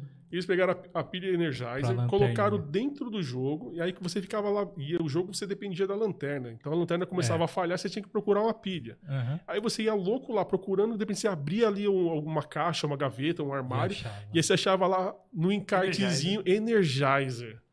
Cara, as vendas da Energizer naquele ano foram lá em cima. Olha Porque aí, Alan cara. Wake fez muito sucesso, né, cara? Fez Aí os sucesso. caras, meu, olha Melhor aí jogo do Alan- Xbox. Olha o pilo do Alan Wake. Melhor jogo do Xbox, só fala e aí isso. você pega o seguinte, na época, o jogador do Xbox, ele precisava do quê? De pilha pra jogar. Aí você, Controle. Até Pior, hoje, velho. até hoje, quase Pior, isso. mano. aí você pegava pro cara e você falava o quê? Cara, ó, essa pilha é de qualidade. Essa pilha você pode confiar. E você cria no jogador ou no usuário ali uma relação de confiança. Um porque é, uma- é um é, vínculo. Ele tá vendo uma marca que ele fala assim, cara, essa marca é de confiança. Cara. Então, e olha só, deu super certo. Aí você pega no mesmo jogo, a Ford vai lá e coloca. Os caras do, do Alan Wake, os caras olharam muito bem isso. Eles vão lá e colocam um carro da Ford lá dentro. E aí, pô, você tá andando com o carro lá, é o carro da Ford, é o logo da Ford, é o veículo da Ford modelado dentro de um jogo. Um jogo que estourou e fez sucesso. O que a gente sempre conversa é: se você souber pensar, você consegue colo- colocar qualquer marca, qualquer produto dentro de um jogo de forma inteligente. Você não precisa forçar o cara a ficar engolindo pop-up. O, o, o marketing às vezes fica meio desesperado e coloca as coisas sendo que ele poderia usar de forma inteligente dentro de um produto. Os games hoje eh, seriam essa ferramenta. A gente vê no futebol, por exemplo, jogos de futebol. Jogos de futebol, de esporte, eles usam muito com a parte com eh, tênis. Uhum. Então você vê grandes empresas como Nike, Adidas investindo nesses jogos. Cara, quantas vezes teve gente que não foi procurar? E eu já conversei com, com gente de loja que os caras falam assim, brincando, quando tá sendo atendido, falam assim, cara, alguém já veio procurar aqui tênis do, do, do FIFA? Ou te- Cara, o tempo todo. O tempo todo É. o cara vem aqui e fala pra mim, assim, meu, você não tem o tênis tal lá do FIFA? Você não tem o tênis da, da Adidas, não sei o que lá que a gente achou lá no, aí, no NBA, Uhum. 2K, por exemplo. Por quê? Porque o cara tá vendo lá dentro é que aqui no Brasil isso ainda não, não avançou, mas lá fora é comum. Uhum. Então lá fora, quando o cara vê o tênis lá dentro, o cara vai numa loja, o cara encontra aquele tênis para comprar na loja. E se no jogo tá falando que você tem variações de cor, você consegue mudar as cores no, no jogo ali para você poder usar, na loja você também vai conseguir encontrar os tênis naqueles tons, naquelas cores. Então isso é uma realidade que a gente tem lá fora no Brasil. O pessoal ainda não enxerga. E essa É, agência, por exemplo, que a gente tem lá, está enxergando isso. Uhum. Como que a gente consegue, de repente, trabalhando com os jogos brasileiros, é, fazer essa ponte entre o marketing e o produto lá dentro? Claro, está aprendendo. A gente, a- ninguém é dono da verdade. Então, ela está entendendo como é que o mercado funciona e como que ela consegue somar nesse sentido. Uhum. Então, é, é, São- Muito legal, cara. é criar um ecossistema. O que a gente vê hoje como polo de games no futuro aqui para São Uhum. José é ter um ecossistema se ajudando, crescendo junto, alimentando junto. Se, é, senão não funciona. Se a gente pensar só como. Se eu pensar só como a minha empresa, eu estou pensando pequeno, sendo que é uma das indústrias que tem crescido. Durante a pandemia, nem sentiu a pandemia. Foi, eles cresceram quase, continuaram crescendo, continuaram a- aumentando ali as vendas. Uhum. Claro que a pandemia foi muito positivo para os games, né? não vou, Sim, sim, não vou sim. tirar, mas assim, é, uma é um- é um mercado que não tem, é, talvez ali, não, é, não tem hoje um, um- um agravante que, por exemplo, ah, eu preciso, dependo de tal material para poder produzir, eu dependo de tal coisa. Não, você depende de criatividade. Uhum. Se você não conseguir desenvolver jogo é, digital, você consegue fazer um jogo físico de tabuleiro, de carta. Você só depende de criatividade. Legal. Isso aí. Cara, é você falando um pouquinho sobre Merchan, uma vez eu li que o Gran Turismo ele é o jogo mais caro em relação à a, proposta de merchandise, porque são marcas ali e colocam realmente os motores, é tudo desenvolvimento junto com as empresas, com a indústria. E aí o pessoal reclamava que é o seguinte, Rafa, o Gran Turismo é um jogo muito legal, muito bom, tudo certinho, mas porém, ele quando você bate ele, é, o o dano dele é muito mais leve. Isso sai um pouco da realidade. Por quê? Porque as marcas não querem ver os seus carros completamente destruídos lá, entendeu? E aí perde um pouco nisso. Mas é interessante saber que o Gran Turismo é, é a, a empresa, é o jogo que mais teve. O Need for Speed começou com isso. Se você for pegar os primeiros Need for Speed, a maior reclamação que você tinha no Need for Speed era justamente essa. Aham. Que você batia uma Ferrari e a Ferrari não acontecia nada, nem riscava, praticamente. você batia o Porsche e o Porsche continuava inteiro. Você só perdia velocidade e Uhum. voltava a correr. E, e foi justamente. eh, Você citou o Gran Turismo, mas isso já vem lá do Need Vem for Speed. trás. Sim, sim. Porque aí eu- foi exatamente isso. Os caras licenciaram os carros. Assim, aham. É bacana, você pode usar meu carro, mas eu não quero meu carro amassado. Aí, Eu não, que isso, uma Ferrari amassada, você tá louco? tá louco? Então você não vai fazer isso. Então Uhum. aí por causa disso, lá no É. Need for Speed você via, tinha, sempre teve reclamações de jogos com eh, carros registrados por causa disso, porque Uhum. e, cara, eu, eu eu acho que é mais fácil você destruir um carro virtualmente do que na, na vida É. real. É então, assim, eu, eu preferia mil vezes bater uma Ferrari no jogo e ver ela é, estragada lá do que na vida real. Todo Mas mundo. as empresas, ah, eu entendo a preocupação com o produto, com a marca tudo mais. Então, ah, Uhum. não vamos fazer isso, não vamos expor. Eu acho que isso tem em todas as áreas, tá? Em toda, é, Sim, sim. a gente já conversou com algumas marcas, por exemplo, que cara fala assim: ah, não, você vai colocar meu, você vai colocar meu produto, e aí, de repente, o, o público pode achar que meu produto não é bom por causa disso. Uhum. Ah, não, é, se o seu produto é bom, eu acho que o- é olhar pequeno. Você tem que olhar a divulgação que você vai fazer em cima do seu produto, que foi o que aconteceu com a Energizer. A Energizer era a melhor pilha? Não, Não. não, Não era. Não é. É. Até hoje eu acho que não é. Apesar que a- ela, ela se juntou, acho que com a Rayovac. A Rayovac tinha uma pilha fantástica. Sim, sim. A- aquela pilha é, recarregável da, da Rayovac foi uma das melhores pilhas que eu já peguei para trabalhar, inclusive. Legal. Ela, tem uma, pilha- ela tinha uma linha da Rayovac que era voltada para a parte de, de fotos e ela não perdia carga. Então você conseguia fazer. Porque você não conseguia usar pilhas recarregáveis para máquinas fotográficas profissionais porque ela realmente perdia. É, quando você usava o flash, a, a, a É pilha o descarregava. famoso viciar lá, né? De ficar perdendo a. Então ela descarregava muito rápido. Ah, então assim, você usava Tá, e ela não tá. aguentava. Tá. Por causa justamente da carga que ela segura, que é men- menor do que, vamos dizer assim, uma pilha alcalina mesmo. Ah, tá. E aí eles criaram um, um- um sistema diferenciado que era justamente para as máquinas fotográficas. Aí. Cara, quando eu vi aquela. aquela eu, eu, eu experimentei- tive a oportunidade de experimentar a pilha da Rayovac, a recarregável. É, não estou nem fazendo merchan porque a Rayovac já não tem mais essa pilha. Sim, sim. Mas assim, eu, eu via isso acontecer. Eu experimentei a pilha. E, o, e A diferença era fantástica.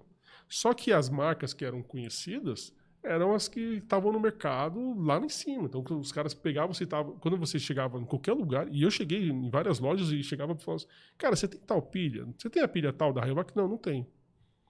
E aí o cara me oferecia todo o leque do, do mercado, que era, Hum. pô, tenho essa, tenho essa, tenho essa, que eram as pilhas conhecidas. Mas, cara, quando eu, eu tive uma oportunidade de conversar com o pessoal da, da Rayovac no, no, é, da empresa mesmo lá, Sim, sim. e o cara foi até bacana, porque o cara pegou para mim todas as pilhas, todas as marcas. Ele tinha um, um, um dispositivo para ver a carga das pilhas e, e esse dispositivo descarregava as pilhas. Então é- era para fazer um teste. Sim. Ele colocou, cara, ele abriu um encarte na minha frente, assim. Aí ele colocou, aí eu via lá, né? Tipo, mostrava os dois lados das pilhas descarregando. Então você via, por exemplo, essa- esse modelo que eles tinham, Uhum. descarregando bem devagar, e fazia, e a dele vindo devagarzinho. Olha aí. Aí você fala assim, ah, tá, entendi. O cara tá puxando essa pilha. É, não, é porque é só por causa do lado aqui, né? Tá- Vou trocar de lado aqui. Entendi já a sua sacada. Isso aqui descarrega mais rápido. Aí você trocava de lado, aí esse lado aqui não descarrega. ah, Nossa. caía. Aí, porque ele falou assim, cara, eu não tô. Não é uma. A gente não tá fazendo graça aqui. Uhum. A tecnologia que a gente tem aqui é revolucionária. Eu comprei daquela lá, é, de- desse modelo dessa pilha, eu comprei 20 pilhas. Eu comprei essas pilhas em 2018, recarregável. Eu não perdi nenhuma até hoje. Olha aí, cara. Estão todas funcionando. Que legal. né? Caramba. cara. 2018. Olha aí. E não tem mais em linha, Uhum. É. infelizmente. Você não acha? Hoje, hoje que a gente está nesse assunto de tecnologia, eu, eu enxergo assim que o, o passo para o maior desenvolvimento ainda que a gente está. Hoje a gente sabe da, da nanotecnologia, das coisas que estão ficando menores e, e mais pensativas, vamos dizer assim, mais fácil. Mas é a descoberta de algo energético que, que suporte. Eu acho que esse que é o, o próximo passo de uma evolução muito maior ainda Esse é o grande de você ter uma, um item que seja pequeno e que é uma energia constante ou algo do tipo assim, sabe? Eu ainda sonho com um meteoro caindo na Terra, Isso. com esse, com adamante, Isso. matando milhões de povos e mais dando energia. Isso que importa, energia. Brincadeira, gente. Ô, Gugu, vamos, vamos dar um salve pra rapaziada. vamos lá dar um salve e agradecer a Dar um galera. salve aqui. Ó, quero dar um salve aí pro Lute Pelvisan. Tá Lute. Pelvisan. Lute, abraço nosso querido Breda aí, ó. A W Digitais também. tá Leve gente. o Elvis lá no Hellzenha. Leva, cara. Porque ele é o Elvis, cara. Só aí já merece ele. O Hellzenha é um canal que eles. É, o pano de fundo é mais um rock, metal assim também. Você é a cara lá e fala de tá- tecnologia. Mas ultimamente a galera tá levando no mais Convide o. Elvis no Hellzenha. Galera do Fita Nerd, o Caleb Tiburcio, o Marcelo Pereira, o Leandro Bittencourt, né? O Leandrão, salve Leandrão. Galerão, né? O Carlão, o Carlos Clay também, que veio aqui já falar de RPG com a gente. O Eduardo Rocha de Oliveira, salve aí, Eduardo. O Márcio São José dos Campos também. Rapaziada, tudo com a gente aí no, no chat aí. Eu agradeço todo mundo aí que tá aí.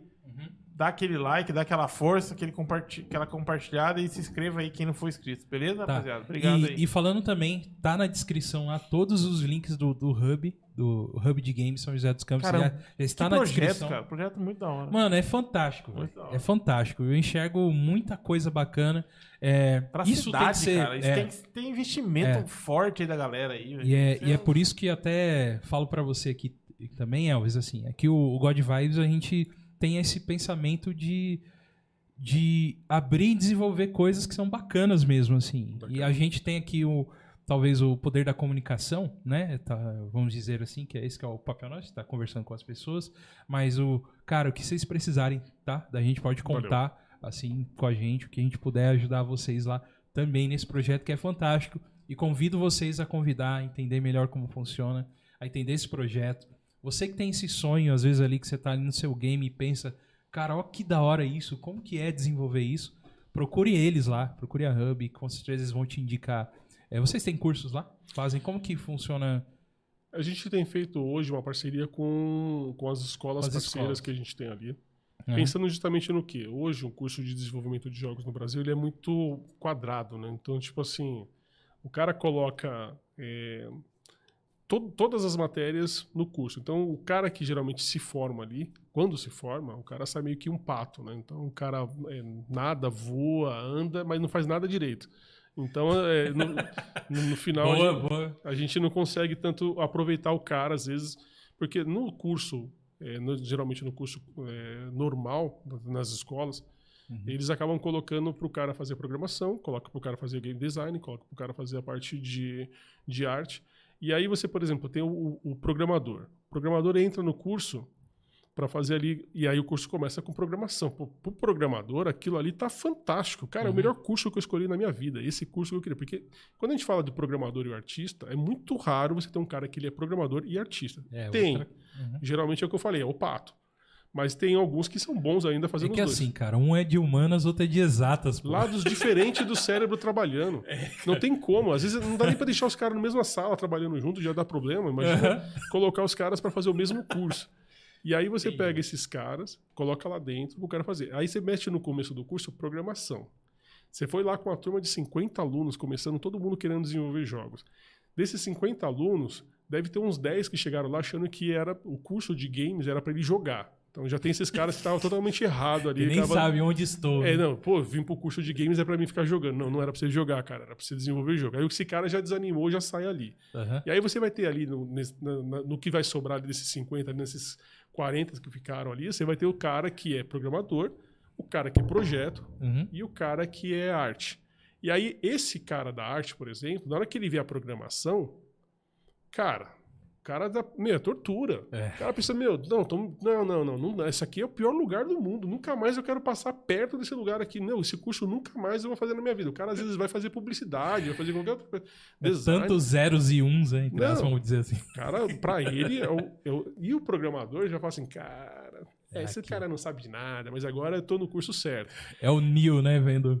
Só que aí passa entre- alguns meses e aí os caras vão falar assim, cara, agora você vai aprender arte. E aí pro programa você fala assim, cara, agora você vai desenhar, agora você vai fazer modelo. Aí o programa, aí inverteu agora. Aí Uhum. pro programador ele fala assim, caramba, meu, que não, não, não, não, não, não. O que, que eu tô fazendo aqui? Aonde eu vim parar? Não acredito que eu vou ter que fazer esse curso agora. Uhum. Não, pô, desenhar, não, não, o cara não sei nem fazer palitinho, vou fazer o quê? Vou fazer agora, o cara quer que eu faça uma arte con- conceitual, não vou conseguir fazer. E aí, às vezes, o, o programador que não consegue se adaptar, desiste. Uhum. E aí eu conversava com, os- com- o pessoal de faculdade, essas coisas, que eu falava assim, cara, a gente começa com 50 alunos e termina com 5, 6. O, o curso no Brasil é um fracasso. Não é que é um fracasso, é que o curso está sendo mal conduzido. Se você for olhar lá fora, o pessoal separa, o pessoal começa junto, Uhum. ensina aquilo que é realmente relativo aqui à área Uhum. de games, e depois separa. Então, geralmente começa com a parte de game design, começa se aprofundando na parte do que é o mercado de games, aquilo que é comum para todo Uhum. mundo fazer. Depois, identificando quem que é programador, quem que é artista, quem que é projeto, que vai trabalhar Uhum. com a parte de game design, separa esses caras, faz o curso com os caras ali, cada um se especializa na sua área, e lá na frente volta para fazer o projeto final. Aí monta equipes. Uhum. E esse projeto em si, a gente fez um piloto para o pessoal do Alpha Lumen, seríamos dessa forma lá dentro, deu certo, e aí meio que a gente deu uma expandida através do Hub. O Hub não é escola, mas o Hub tem parceiros que são escolas. E aí a gente pegou essa proposta de curso, e aí a gente fechou com as escolas que eram parceiras do Hub, que tinham a expertise. Então cada escola se focou naquilo que ela sabia fazer bem feito. Então, poxa, Uhum. Super Geek trabalha com a parte de eh, programação. Uhum. Então, o Super Geek vai fazer a programação. Saga tem a parte de modelagem, tem essa expertise na parte de modelagem. Então, ela vai fazer a parte da modelagem. Aqui no N tem a parte da, de arte 2D, eles vão trabalhar com a parte de 2D. A gente tem lá o Instituto Ideia, a gente tem o Alpha Lumen como parceiro. Então, cada escola se foca naquela área que eles conseguem desenvolver bem, que vai ser a parte do projeto. Com isso, é, a gente, como hub, como desenvolvedores, como empresa, a gente acompanha o curso. A gente direciona o curso com as escolas, Legal. a gente meio que certifica, é, faz meio que uma auditoria em cima do curso. Cara, a gente precisa que o cara saiba isso, isso e isso. E a gente vê se a escola realmente que está dentro do, do projeto que a gente tem, do programa que a gente tem de curso, está fazendo isso. E as escolas ainda como parceiras fizeram a, a parte delas que foi tipo assim, cara, nós vamos fazer, quando a gente está sentando para conversar, meu, a gente gostaria de oferecer esse curso, mas como hub, não dá para vocês cobrarem o valor que vocês cobrariam, porque ficaria muito alto. Uhum. Aí a gente vai atender só um- uma camada específica de pessoas que são privilegiadas. A gente gostaria de alcançar o máximo de pessoas na cidade. E aí as escolas chegaram, pô, vamos fazer o seguinte: todas as escolas que estão envolvidas nesse projeto bateram um, um, um valor, cara, que um valor muito baixo para esse tipo de curso. Muito baixo. Sim. Entendeu? E aí a gente colocou pelo, pelo site do Hub mesmo, para o pessoal que tem interesse se inscrever. E a gente do Hub direciona para as escolas. Então, o que, que vai acontecer? A gente faz ali uma seletiva. A gente faz um, um, um primeiro evento com o pessoal que está interessado, para entender quem que, qual que é a área que você se identifica melhor e encaminhar para as escolas corretas Uhum. Para fazer uma coisa bem direcionada, para esse cara aprender dentro da área, sabendo que tem mercado depois para ele trabalhar, porque a gente hoje não acha mão de obra em São José, a gente não encontra. Tá. Ah, o pessoal que trabalha comigo hoje, como lá na empresa, é todo mundo de fora de São José. Eu tive que trazer o pessoal de fora Tá. para trabalhar aqui com a gente, porque e, e- essa dificuldade não é só minha, de todas as empresas que a gente tem contato de desenvolvimento de jogos. Então a gente não tem hoje mão de obra é, qualificada, pronta para trabalhar. A gente tem o pessoal serão- e o que acontece com o projeto eu não consigo pegar um cara que está num processo ainda de, de amadurecimento e colocar ele na produção é, de um jogo, porque eu não, não- eu não sou escola. Eu não posso ficar treinando o cara no meu ambiente. Eu estou pagando o cara e ficar treinando ele não dá certo. Eu estou produzindo. Eu tenho cliente, eu tenho um milestone, eu tenho prazo para entregar. Então, para mim, eu quero que as escolas estejam capacitando para mim pegar esse cara pronto. Então, foi mais fácil a gente conversar com as escolas, montar o curso junto com as escolas, para que ela pudesse atender a minha empresa e outras empresas que a gente pretende que estejam agregando ali Todo mundo futuramente. ganhando, Todo mundo inclusive ganhando. o aluno. né? Principalmente o aluno. Principalmente. Porque uh, a- o aluno já sai com, uma, com um curso onde ele está sendo. Ele tem uma garantia que não é só um curso comercial. Quem sabe que muitos cursos, às vezes, de escolas, não estou falando que é o caso aqui, mas tem muitos cursos que são comerciais. Que a escola ali ela tem uma, uma proposta, claro que ela quer ensinar, mas assim, se o aluno, se o aluno não, não quiser, a escola também às vezes nem se preocupa, deixa o aluno tocar ali do jeito que ele fizer, o importante é que está pagando a mensalidade. Sim, sim. Mas nesse caso, o nosso foco não é esse. O foco é que o aluno. Tanto que por isso que a gente quebrou o valor máximo que dava para quebrar. Que- E assim, Uhum. é, cara, quando eu falo que quebrou, quebrou muito o valor. Eu não, não, não vou fazer o merchan, Não, Mas- mas. Mas quebrou quiser, muito pode o valor. Não, o, o valor que eles colocaram ali, na, todas as escolas bateram o martelo, foi de colocar a mensalidade em 150 reais. Cara, um curso que custa às vezes 700, 800 reais a mensalidade. Aí, galera, poxa. Muitas vezes as pessoas mal sabem, assim, que. Aquilo lá, né? Às vezes a gente fica tão focado no que é o óbvio, né? Em, em relação a, a profissões, né? O que, que vai escolher. Às vezes a gente tá perdendo tantas oportunidades que estão ali do nosso lado, cara. E coisas que são muito bacanas. E, e as pessoas, às vezes, vão para uma área, trabalham uma área que às vezes nem gostam, sabe? É complicado. Então, gente, mercado aí, já, isso já é notório, né? Mercado do TI em si, de programação, é, é uma área que está escassa no Brasil. Quem entra nessa área, principalmente de TI, assim, vamos colocar assim, tem é, garantia de emprego mesmo. Não é. Tanto é que tem escola que deixa você fazer aula lá e, e depois você vai pagar quando você estiver trabalhando. Isso porque eles sabem que você vai pagar eles. Porque eles não, não são, tipo, bonzinhos, né? Vamos dizer. Eles sabem que vão ter esse retorno, né? Sim, sim. Tem, tem escolas de programação que fazem isso. Então é uma oportunidade muito boa. É muito bom saber que tem o Hub aqui em São José, muito próximo da gente aqui, a galera, a grande maioria que acompanha a gente aqui da cidade. Se você tem esse sonho, essa vontade também de ser um desenvolvedor, saiba que, que é possível. Não é só nas indústrias lá fora, você não precisa estar lá no, no Vale do Silício lá para desenvolver isso, entendeu? Você não, não precisa. Então, está aqui muito próximo, onde você pode aí, desenvolver um game. Já pensou, Rafa? Muito da hora. É, é, eu acho legal porque também, assim, cara, às vezes a pessoa tem um trampo, como, como o próprio Elvis aí, tem um trampo, mas ele, podia, ele pode estar estudando para uma outra coisa. Sim, Que e abrir o amanhã, leque. exatamente, que amanhã ele esteja trampando com uma parada que ele curte, né, velho? Pô, E bacana. por esse preço aí dá pra fazer. É Oxa. que eu tô falando isso. Eu tô até pensando já aqui, ó. Uns negócios bacanas aí. Elvis, cara, eu queria muito te agradecer, cara, por você vir aqui no nosso programa. Obrigado mesmo. Foi Né? um prazer. Teve um tempo, tirou um tempo da, da sua vida lá pra vir conversar com a gente aqui. Agradeço você, sua família, que liberou você de vir aqui. Muito obrigado a eles lá, tá bom? E é isso aí, gente. Com certeza, cara, a gente gostaria de conversar mais com você mais pra frente sobre assuntos talvez mais direcionados que, que a gente, eu, pelo menos é um assunto que eu curto muito e gostaria de, de ter mais aqui. Certo, senhor Will? Tudo bem aí? Tudo certo? Lorde. É isso aí. Queria muito agradecer ao Will, que esteve aqui hoje com a gente, ajudando a gente na transmissão. É, o Will da W Digitais, né, Will? É, é- onde é o underline do AW? Fala o endereço completo. AW underline digitais. Arroba AW, AW underline digitais, beleza? Acompanha lá que o Will tem umas coisas interessantes, coisas, impressões em 3D, faz canequinhas. que mais, Will, que você tá fazendo lá? Imagens com drones, fotografia de eventos. É quase uma um, um Americanas aí, que ele é- virou, né, vários várias atividades, né, Will? Pô, bacana demais, cara. É isso aí.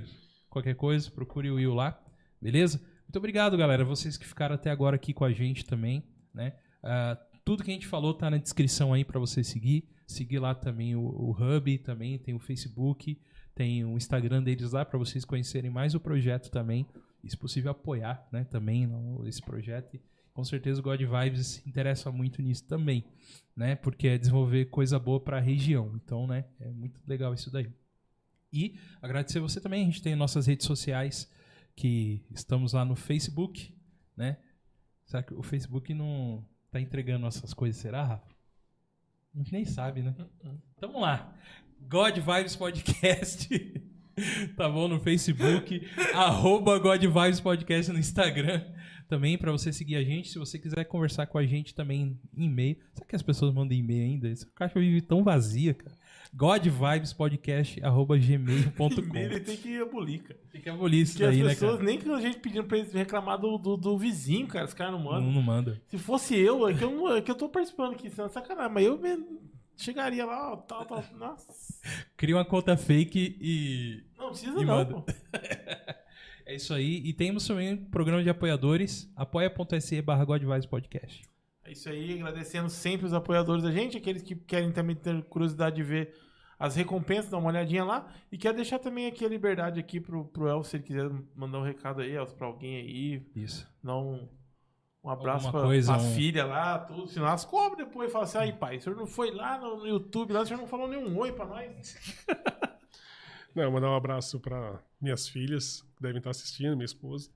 E para todos os parceiros do Hub, para todo mundo que tem acreditado, tem confiado, para para todas a- as, as empresas que estão envolvidas com a gente, que têm apostado, para a própria prefeitura, que tem dado um certo um grande apoio para a gente, para a gente poder construir esse Boa. sonho na cidade. Então, a gente tem que reconhecer todo mundo que tem. É, é importante dar honra a quem merece. E Sim, sim. tem muita gente que tem sido crucial para o processo que a gente tem construído. O Hub de Games, a gente sempre fala isso, que não é, é, não é uma coisa de, de uma pessoa. Ele só é possível se várias pessoas estiverem juntas, envolvidas, construindo algo. Então, um abraço para todos que hoje nos apoiam através do Hub. É, Legal. Muito legal. E a gente chegou até você exatamente por, por indicações de políticos aí da cidade. que falaram assim, "Você- precisa conhecer lá o Elvis. A gente chegou de vocês por eles. Bacana. que Isso legal. aí, cara. Muito legal. Muito bacana mesmo. Certo, Rafa? E queria falar também lá, tá na descrição. Não esqueça de você seguir a High Games lá no Twitch. Beleza? Vai lá, vai lá, vai lá. Vai lá na roxinha lá. Fala lá, ó, God Vibes, vim por, pelo God Vibes. E pelo God Vibes. Manda o salve. Manda um salve lá, que com certeza vai repassar pra gente. Então é isso, Rafa. É isso. Mais um programa fantástico Graças hoje, assim, um programa muito legal. Obrigado, Will, mais uma vez. Mandar um salve pro Thiago, pra Amanda também, que a Amanda tá meio dodóizinha lá. Um abraço pra ela também. É isso aí. E lá no, no Zé Pelim lá. Cadê o nosso Zé Pelim ali? A gente tem um Zé Pelim aqui que fica voando aqui, ó. Muito obrigado. Siga a gente nas redes sociais, no, no O Guga manda levantar Desculpa, o é, braço. desculpa, nós- nós desculpa, gente. dando tchau e aí o braço vai pesando. E eu querendo falar ainda. E ele tá querendo. Ouça a gente no Spotify. Muito obrigado a você que nos ouve no Spotify. A gente tá no YouTube também. É isso aí. E esse foi mais um God Vice Podcast. Deus abençoe vocês. Agora pode levantar a mão. Aê! Aê! Agora corta, Will. Aê!